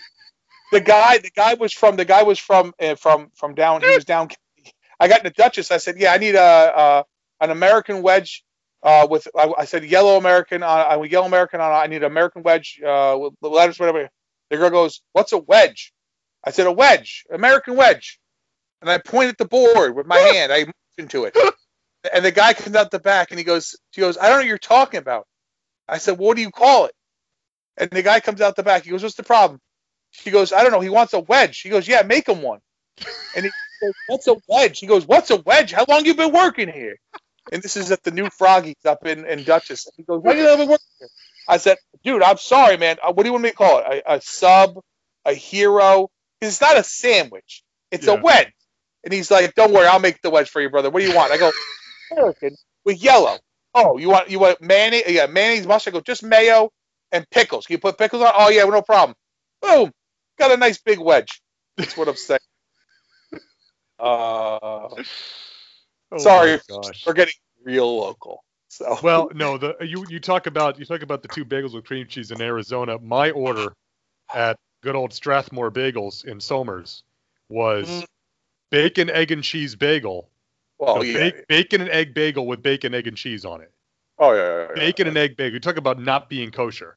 Yeah, no. Throw a little little uh, American cheese on that too, just to make sure it's not kosher. You know. Strathmore Bagel. When you got there and it was hot, they would put they would put cream cheese like it was like half a block of cream cheese on Yeah. that bagel. It was just a a, a look the the bagel you couldn't even cut the bagel in half, and it would just start melting. Oh my god, I'm getting fat just like thinking about it right now. God, remember So- we could eat that stuff. Yeah, now I look at it and I'm like, Yeah, oh, yeah. And I didn't So- drink coffee back then, but man, I could go for that and some coffee. It's like Yeah. midnight. I was like, yeah, I'll, I'll have agita all night. But any anyway, that's a that is a whole other thing. Got two two guys from New York talking about getting agita, but uh, two Italians from New York. I feel like I've died and gone to New York. okay. Well, Eddie, folks, but but no, the, the uh, so but right, we, we have a lot a lot of love for the genre, and we are still Uh. here on the road to Godzilla vs Kong, and the next stop on that road, talking about our origins as love of the genre, is the aforementioned Kong Skull Island, which will be the next episode of Earth Destruction Directive. We're taking a look back at uh, at Kong Skull Island, much like Godzilla 2014. I've only ever covered this as a guided, a reaction episode right after seeing the movie, so very much looking forward uh, to getting this film a little bit more insight now. Jay, you and I, of course, talked about this on on Is It Jaws with uh, with um, Paul Spataro quite a while back, which was a, a fun episode. and Dad and I covered it super, super in depth. Literally 25 minutes after we saw the film. Yeah, Butts and Babes. scene by scene, blow by blow. we literally told you the entire movie. include- I mean, I was like, Dad and I in the car, like, don't talk about it. Just keep it fresh. Keep it fresh. We got in the door, just started talking. Yeah. So, anyway, good, but good yeah, stuff. But yeah, so uh, yeah, so Jay, thank you again for coming coming on the show, talking about Godzilla 2014. Uh, everybody, I hope you enjoyed this episode. What are your thoughts? Has Godzilla 2014? Did you like it when you first saw it? Do you still like it? Has it uh, grown on you? Soured on you? Send me feedback. Earth Destruction Directive at yahoo.com. Let me know what you think. I'd love to hear from you. And I'd also like to take this opportunity just to let everyone know that Earth Destruction Directive is for everyone. If you are a fan of Japanese giant monsters, of any part of that that scene, you are welcome here on this show. All are welcome here at Earth Destruction Directive. Jay, again, thank you. And uh, everybody out there, thank you for downloading and listening. Hope you enjoyed this episode. Please come back next time where we'll be taking a look at Kong Skull Island. And until then, keep them stomping.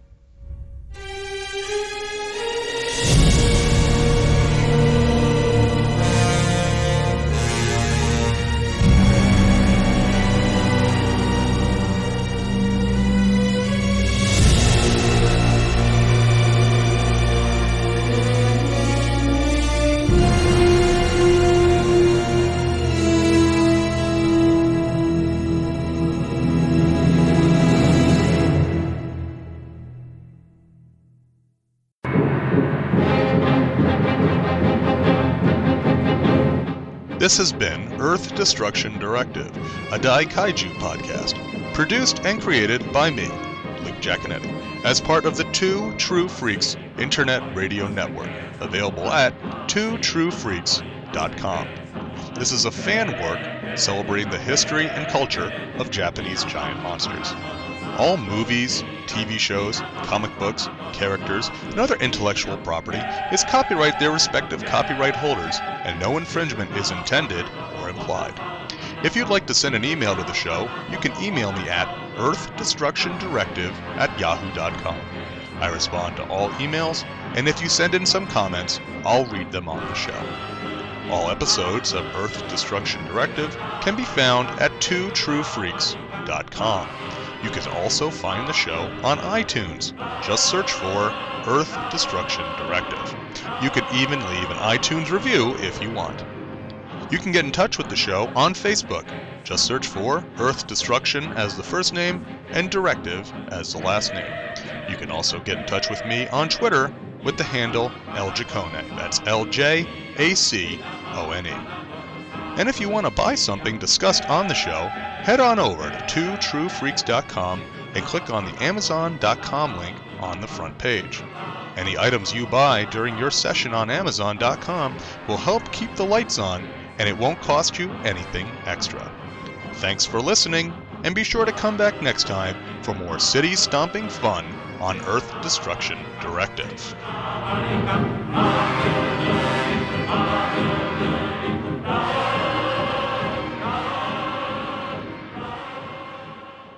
Tune in next time to hear the crusty old podcaster from Oklahoma say, There's a WTF moment if I ever saw one.